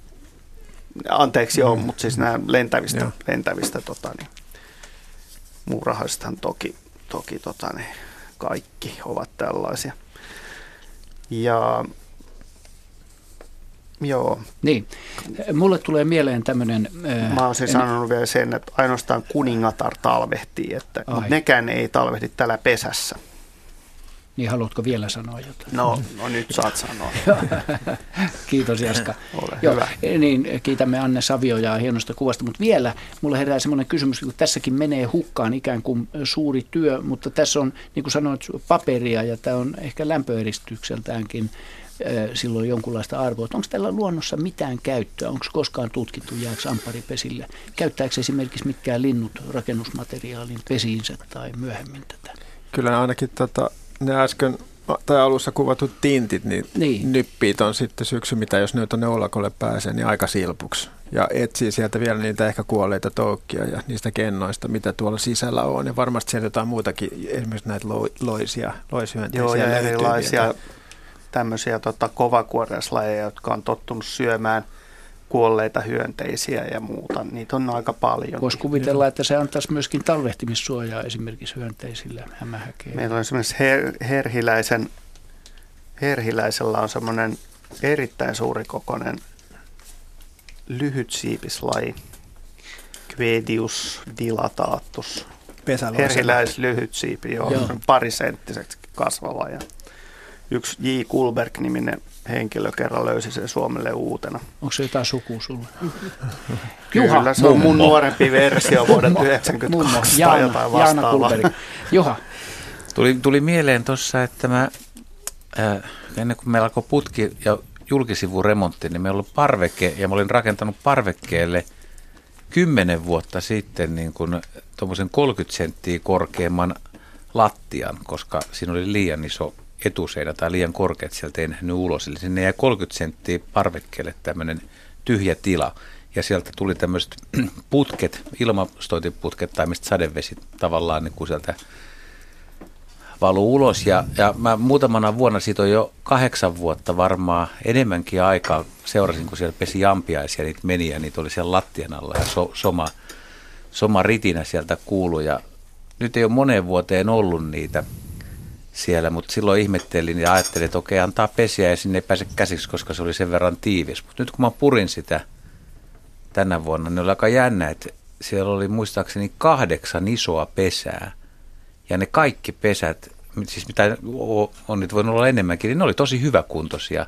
Ja väittäisin, että niistä vanhimmat oli kuitenkin, joku voi olla kymmenen vuotta vanha ja edelleen hyvässä kunnossa. Mm. Et osa, osa niistä kumminkin voi varmaan säilyä semmoisessa tilassa, missä ei ole on näitä, tota, vaikka Ari sanoi hyvin, että tintit hakkaa varmasti, jos on pääsee käsiksi, mutta että tuli vaan mieleen sitä, että voisiko olla niin kuin todella vanhoja ampiaispesiä jollain vinteillä, jotka voisivat olla niin kuin kymmeniä vuosia ei, ei sitä mikään estä. Siis se on paperia, ei, se on, ei, se on, ei sitä oikeastaan syödä. Koska... Silloin, jos se, olisi kost, jos se kostuisi, niin silloin se voi, niinku, sehän rupeaa sitten niinku käymään tai Lahoa pois. lahoamaan tai jotain tämmöistä. Mm. Ja silloin se alkaa kelpaamaan taas, kun se, sen tulee hajua, niin ihan eri tavalla sitten taas otuksille. Mutta, mutta se on sellainen sama kuin jättäisi pinon paperia nurkkaan, niin eipä se nyt kauheita edistystä tapahdu, niin jollei, sitä, jollei se kastu. Itse asiassa Joo. tulee mieleen, että kaverilla oli kirjahyllyn päällä tuommoinen älyttömän iso pesä, ja se sanoi, että se on saanut sen joltain, ja nyt sentään vanhemmilta, että se on ollut koristeesi ennenkin. Joo. Niin tulee vaan mieleen, että tuo on aika loppujen lopuksi paperi, niin se on aika kestävä materiaalikin. Sitten. Joo, no tuossakin se roikkuu katosta palkista, niin siinä on vähän säädetty, että että toi on tuohon kiinnitetty ja niin poispäin. Että syljellä ja tuommoisella niin kuin liimattu kasaa. Mutta sitten luonnossa, jos on ulkona tuommoinen hylätty tai vanha pesä, niin aika nopeasti, esimerkiksi mä oon kyllä nähnyt tota pesäainesta, esimerkiksi taisi olla kirjosiepon pesässä. Sehän käyttää no, normaalisti heiniä ja jotain tämmöistä vähän karkeampaa materiaali siinä pesärakennuksessa, niin sitä oli vuorattu osittain – tuommoisesta ampiaispesän suikaleesta selkeästi.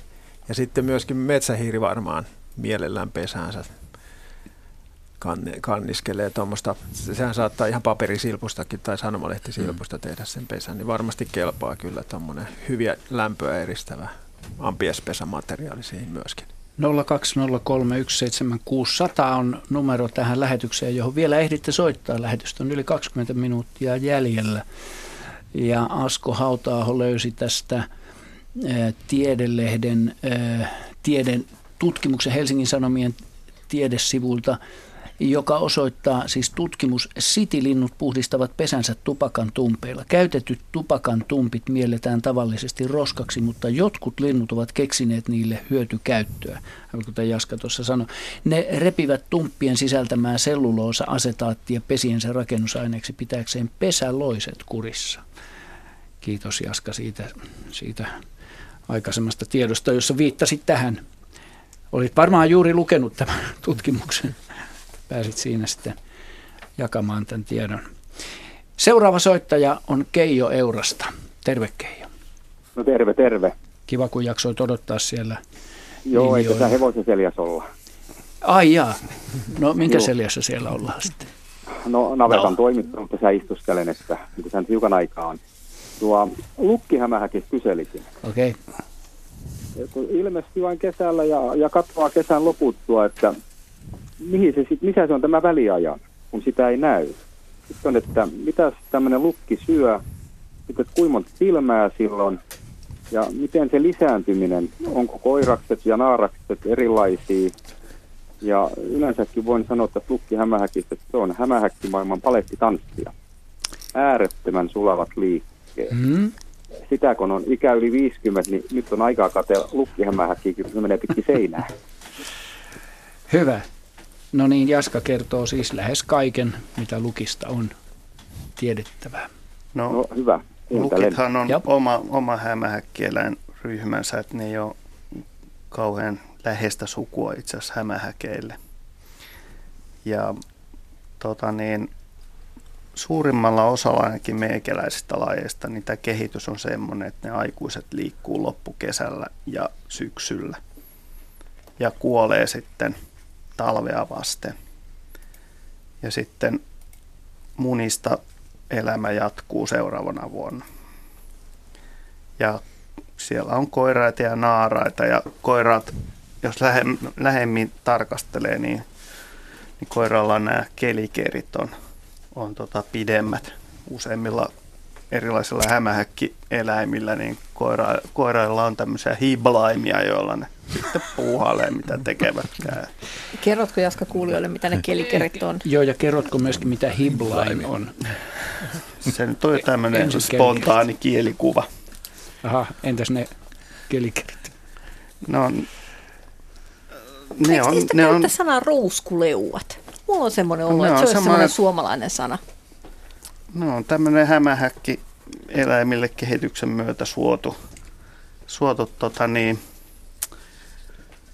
ää, erikoistuneet ää, suuosiin kuuluvat, tota niin, onko ne, mitähän ne on, onko ne ne on suuosa, mutta...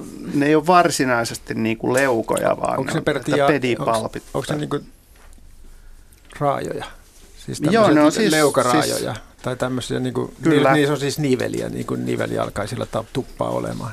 Niin, me, meihin ihmisiin asti voidaan, voidaan luista esimerkiksi määrittää tavallaan näitä ihan samoja niin kuin, muotoja, jotka on, on ollut tota, niin vedestä nouseilla eläimillä. Ja, ja ne, ne on, ne on niin kuin jaokkeista syntyneitä ää, näitä tota, niin, raajoja tavallaan, erikoistuneita, joita esimerkiksi ravuilla esimerkiksi on sakset ja sitten niillä on useita eri näitä erityyppisiä jalkapareja, jotka on erikoistunut. Ja tämä hämähäkkieläimillä on, on jäänyt vähän ylimääräistä tavaraa käyttöön.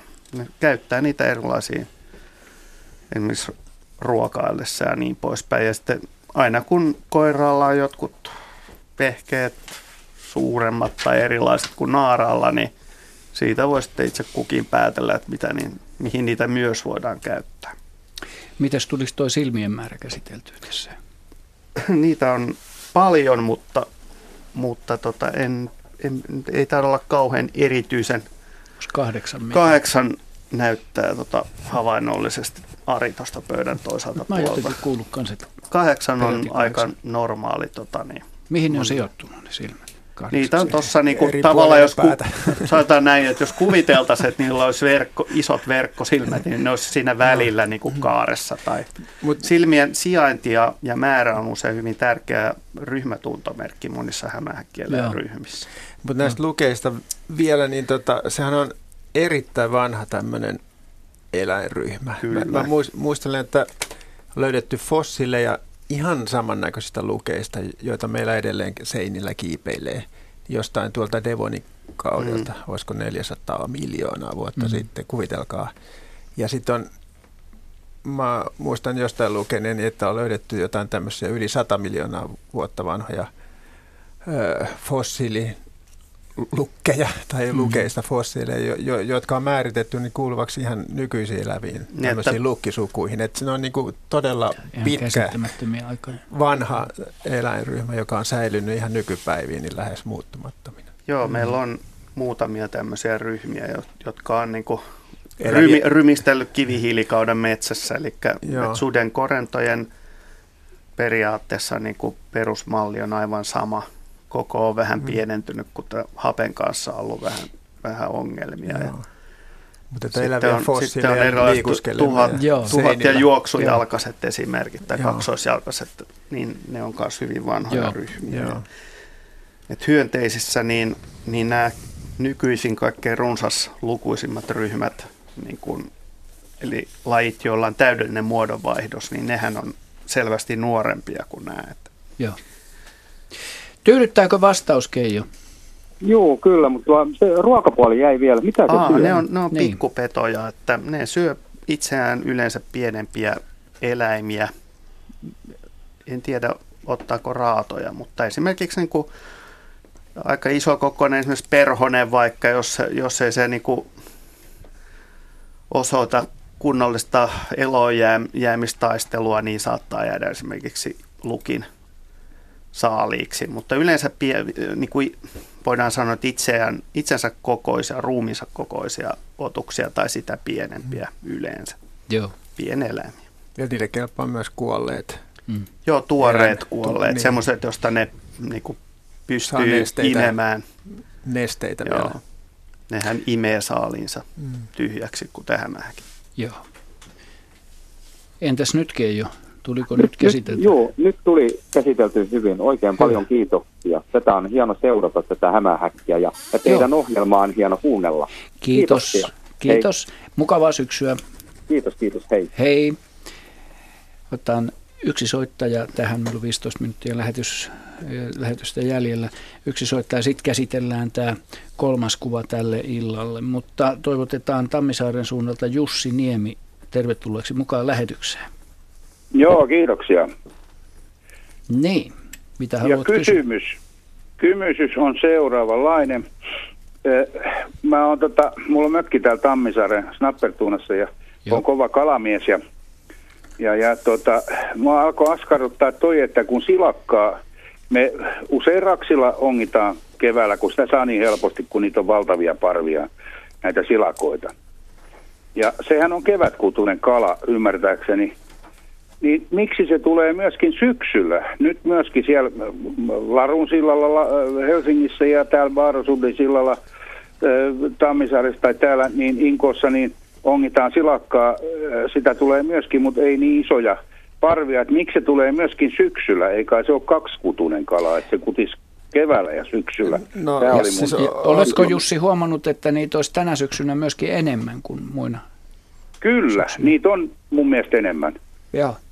Siis se on aika pitkä se äh, silakan kutu, mutta että nämä syksyllä äh, sisä, sanotaan nyt lahtivesiin tulevat, tulevat silakat, niin ne on kyllä ihan tämmöisellä niin sanotulla syönnösvaelluksella, että ne parvet silloin kun vedet viilenee, niin se on ihan tyypillistä, että ne tulee rantavesiin. Ja esimerkiksi tähän aikaan vuodesta, niin siellä on monikinlaisia ä- äi- äyriäisiä, esimerkiksi näitä massiaisia, näitä halkoisjalkaisäyriäisiä. Esimerkiksi tämmöinen hietamassiainen saattaa massoittain nimensäkin mukaisesti liikuskella parvissa tähän aikaan vuodesta ja se on erittäin hyvää ravintoa silakalle. Et niillä on tämmöinen se- sisääntulovaellus tässä syksyllä. Kesäisinhän ne on ulapavesillä, mutta että vesien viilettyä ne kyllä Eli se tulee puhtaasti syömään vaan, ei, No, ei no ja- mitään muita hommia. Joo, ja nehän, nehän on tämmöisiä, tota, ne syyssilakat tämmöisiä lihavia ja rasvasia, että ne ei ole kudulle valmistautumassa. Mutta se silakan kutu on kyllä hyvin pitkä ja tota, pitkin kevättä kestävä tapahtuma, että se, siinä on niin kuin hi- hirmu suurta vaihtelua siinä, että eri alueilla silakat saattaa kutea vähän eri aikaa, mutta että näillä, on, näillä syyssilakoilla niin se on enemmän tämmöinen syönnösvaellus kyllä.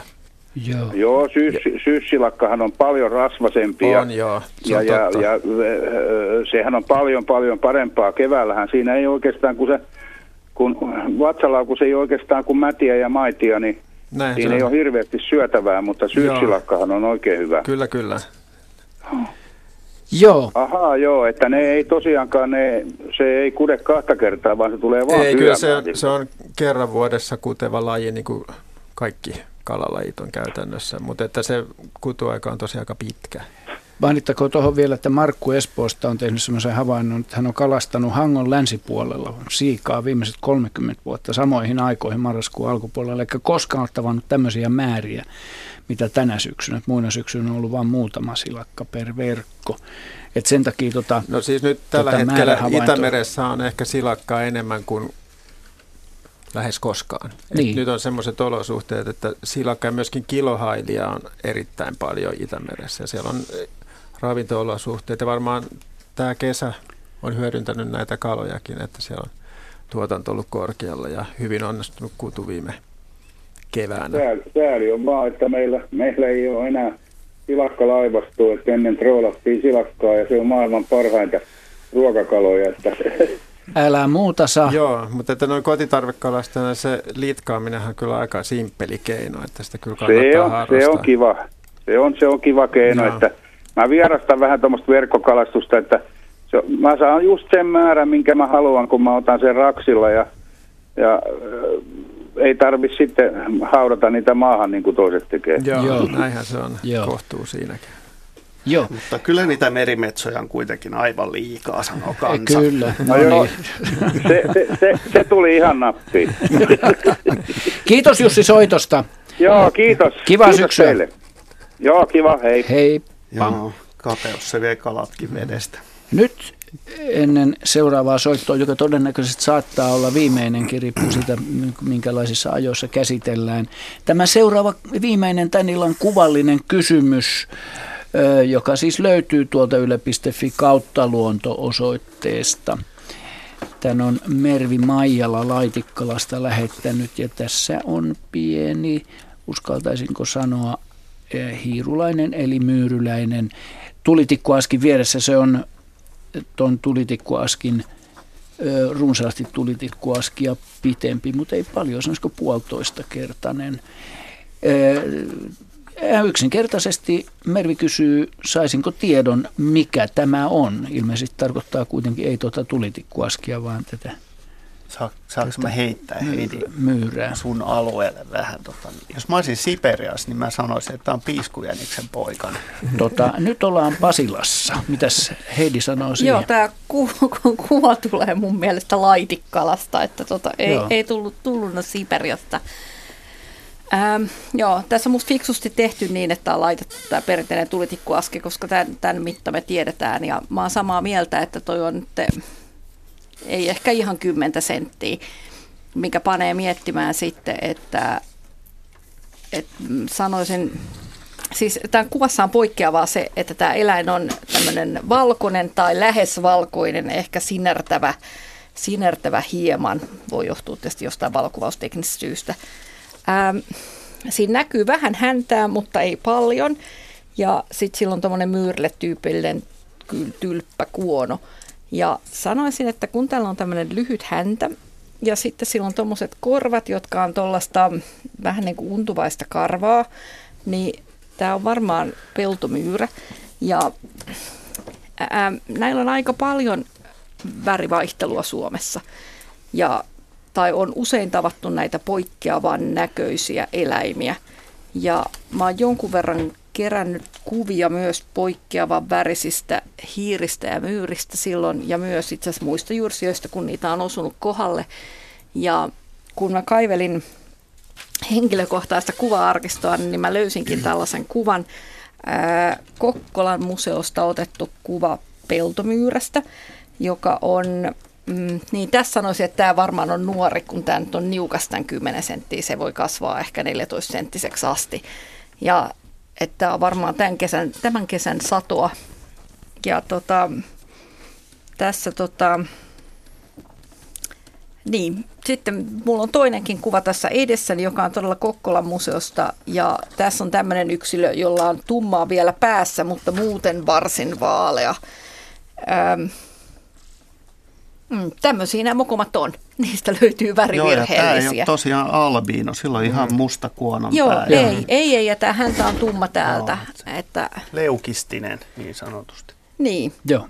Tai voi ehkä olla tosiaan Joo, jostain pelkkä syystä. värimuoto vaan. mm, mutta tota, tämä toinen yksilö, mikä on Kokkolasta, niin tästä näkyy selvästi tämmöinen tumma pää, rusehtava ja sitten tätä ruskeata on myös täällä, mitä mä sanoisin, lähempänä hännän tyveä. Et hämmentävää, miten monenlaisia erilaisia värimuotoja luontoon mahtuu, mutta toisaalta tämä on sitä meidän geneettistä rikkautta. Joo, nimenomaan. No niin, sitten on viimeisen soittajavuoro tämän, tämän iltaisessa lähetyksessä Paula Pyhtäältä. Tervetuloa mukaan lähetykseen. Kiitoksia. Hei, mulla on tämmöinen mukava havainto täältä Kymijoen rannalta Pyhtää Hirvikoskelta. Mä näin kuukausi sitten täällä tuommoisen kuningaskalastajan. Wow.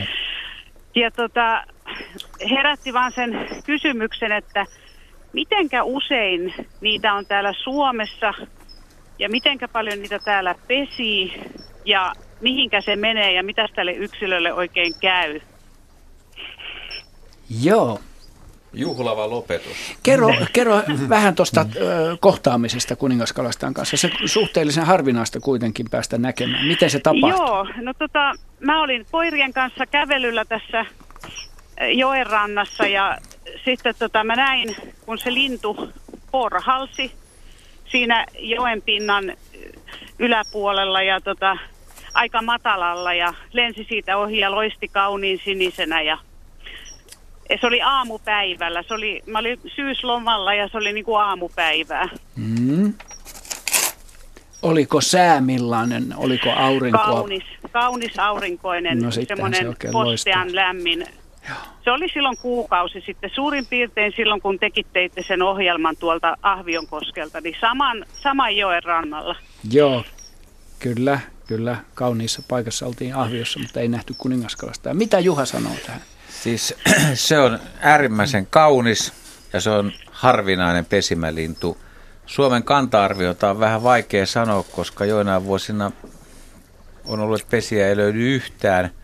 Joinain vuosina löytyy muutama kymmenen, mutta siis ihan erittäin harvinainen. Pesi jokitörmissä kaivaa kolon, kolo voi olla lähes metrin mittaisen hiekkatörmään. Ja tuota, joskus tavataan myös talvisin lajia. Se on muuttolintu kuitenkin pääosin ja talvehtii Länsi-Euroopassa. Koska kohan olisin Suomessa viimeksi itse päässyt näkemään. Siitä on monta vuotta. Mm. Ei ole tullut bongattua, mutta ei ole tullut myöskään niin kuin spontaanisti vastaan millään retkillä, eikä tuota, onnittelen havainnosta. Että. Väristä ja huolimatta niin ei välttämättä ole aina niin helppo nähdä. Että se on se ihan totta. Kuningaskalastajat on aika jänniä riippuu vähän, miten valo osuu siihen. Että välillä näyttää kuin smaragdia, välillä sitten niin kuin katoo yllättävän hyvin. Että tuommoinen että, että kirkas, kirkkaan värinen lintukin voi olla, että se voi olla myös suojaväri tavallaan. Joo. Toimii. Joo, se oli, mm. siinä sattuu olemaan todella hyvä valo. Ja sitten mun äiti on kertonut, että hän on 80-luvulla – nähnyt täällä sellaisen, ja häntä oikeastaan kukaan silloin uskonutkaan, mutta kyllä mä nyt uskon, kun itsekin sen näin, ja se on mulle tuttu lintu, että mä oon paljon niitä nähnyt tuolla Italiassa, just Veneton alueella ja Pohjoen suistossa, kun on käynyt katsomassa, niin tunnistin kyllä kaverin heti. Mutta mietin Joo. vaan, että onko se pesinyt täällä. Se, no, se, on, se on mahdollista, se on mahdollista, että se on pesinyt, mutta, mutta tuota, kyllä niitä saattaa tuolta idästä liikkuakin, että linnut muuttaa ja liikkuu. Että niin. La, laji on mulle myös hyvin nostalginen. Mä oon itse kymmenenvuotiaana päässyt vuonna 76 Nurmijärvellä pesälle ja Oi, se on joo. yksi, yksi sentä, niin kuin kolahti niin kuin saman tien, että nämä on hienoja. Näin myös nämä emot siinä ja poikasta, poikasta täänteli siellä pesässä, niin se oli aika vaikuttava kokemus. No joo. varmasti, joo. Hieno havainto, Paula, ja kyllä täällä pikkusen vihertää nyt ihmiset sille, siihen malliin, että täällä on kateutta ilmassa tuosta havainnosta. Sä, olet, sä saat olla tosi onnellinen. Joo, Hei, mä olenkin. Hyvä. Se oli syksyn kohokohta. Epäilemättä ja jää kyllä muistiin moniksi vuosiksi. Me toivotetaan sulle hyvää syksyn jatkoa ja ruvetaan lopettelemaan tässä lähetystä. Kiitos kun no niin, soitit, kiitos Paula. samoin teille. Joo. Hei. Hei hei. Näin meillä lähetysaika tässä loppuu. Ja täsmennetään vielä, että täällä meidän aktiivinen työryhmä näiden muiden soittojen aikana tarkisti tätä lukkien silmäkysymystä ja että sillä on kaksi silmää. Öö, tämä on niin syys, Syyskutuinen, silakka on olema. Joo, siis kun puhutut, puhuttiin äsken tästä silakan kudusta, niin, niin Itämerestä tosiaan... Mutta miten tämä ka- Ei se liity siihen lukisilmään mitenkään, mutta Aha, siis tuota, silakan kudusta sen verran, että Itämerestä todella on myöskin syyskutuisia silakoita. Joo. Eli silleen, mutta että niiden osuus tässä Suomen rannikolla on ihan muutama prosentti ehkä, että pääosin silakasta Suomen rannikolla niin kutee keväällä kuitenkin. Joo, Jaska. Joo, lyhyesti. edelliselle soittajalle vielä, että kannattaa ilmoittaa tämä havainto sitten Tiiraan, että Juu. tulee mm. kuningaskalastaja havainto. Tulee kuningaskalastajat kirjoihin. Markku Loimalta kirjoittaa, otettakoon tähän loppuun tervehdys tässä hiukan vanhempi tapaus, nimittäin kuuntelin aikoinaan Veikko Neuvosen toimittavaa linnunlaulujen toivekonserttia. Kissa oli seuranani, kaikki meni ihan hyvin, kunnes maakotkan ääni tuli vuoroon. Sohvalla lepäilevä kissani säikähti ja katosi sohvan alle alta sekunnissa, eikä tullut sieltä ennen kuin yöllä. Ihmettelen, miksi kissa ei reagoinut muihin lintujen ääniin. Radio oli vielä vanha, vanha matkaradio, josta ei saa millään aitoa maakotkan ääntä edes kuuluviin. Onko tässä kyse jostain vaistosta, koska meillä päin ei maakotkia ole edes näkynyt ja kissa ei päässyt tottumaan. Haluatko Juha muutamalla sanalla sanoa? Ikiaikainen vaisto vielä Hyvä. geeneissä. Mm, hyvä. Kiitämme soittajia erittäin hyvistä kysymyksistä ja aktiivisuudesta kuuntelijoita muutenkin ja kiitämme arvon tietäväisiä ihmisiä täällä studiossa. Asko hauta Pasi Ilkkaa ja Aleksi Neuvosto tuolla tarkkaamon puolella. Ja seuraava lähetys meillä onkin sitten vuorossa joulukuun puolella. Eli se lähetys on lasten luontoilta lähetys ja pysykää täällä sivuilla yle.fi kautta luonto ja katsokaa näitä luontoilta sivuja. 12.12. se lähetys tulee. Kivaa ja elämyksellistä syksyä kuuntelijoille. Hei hei.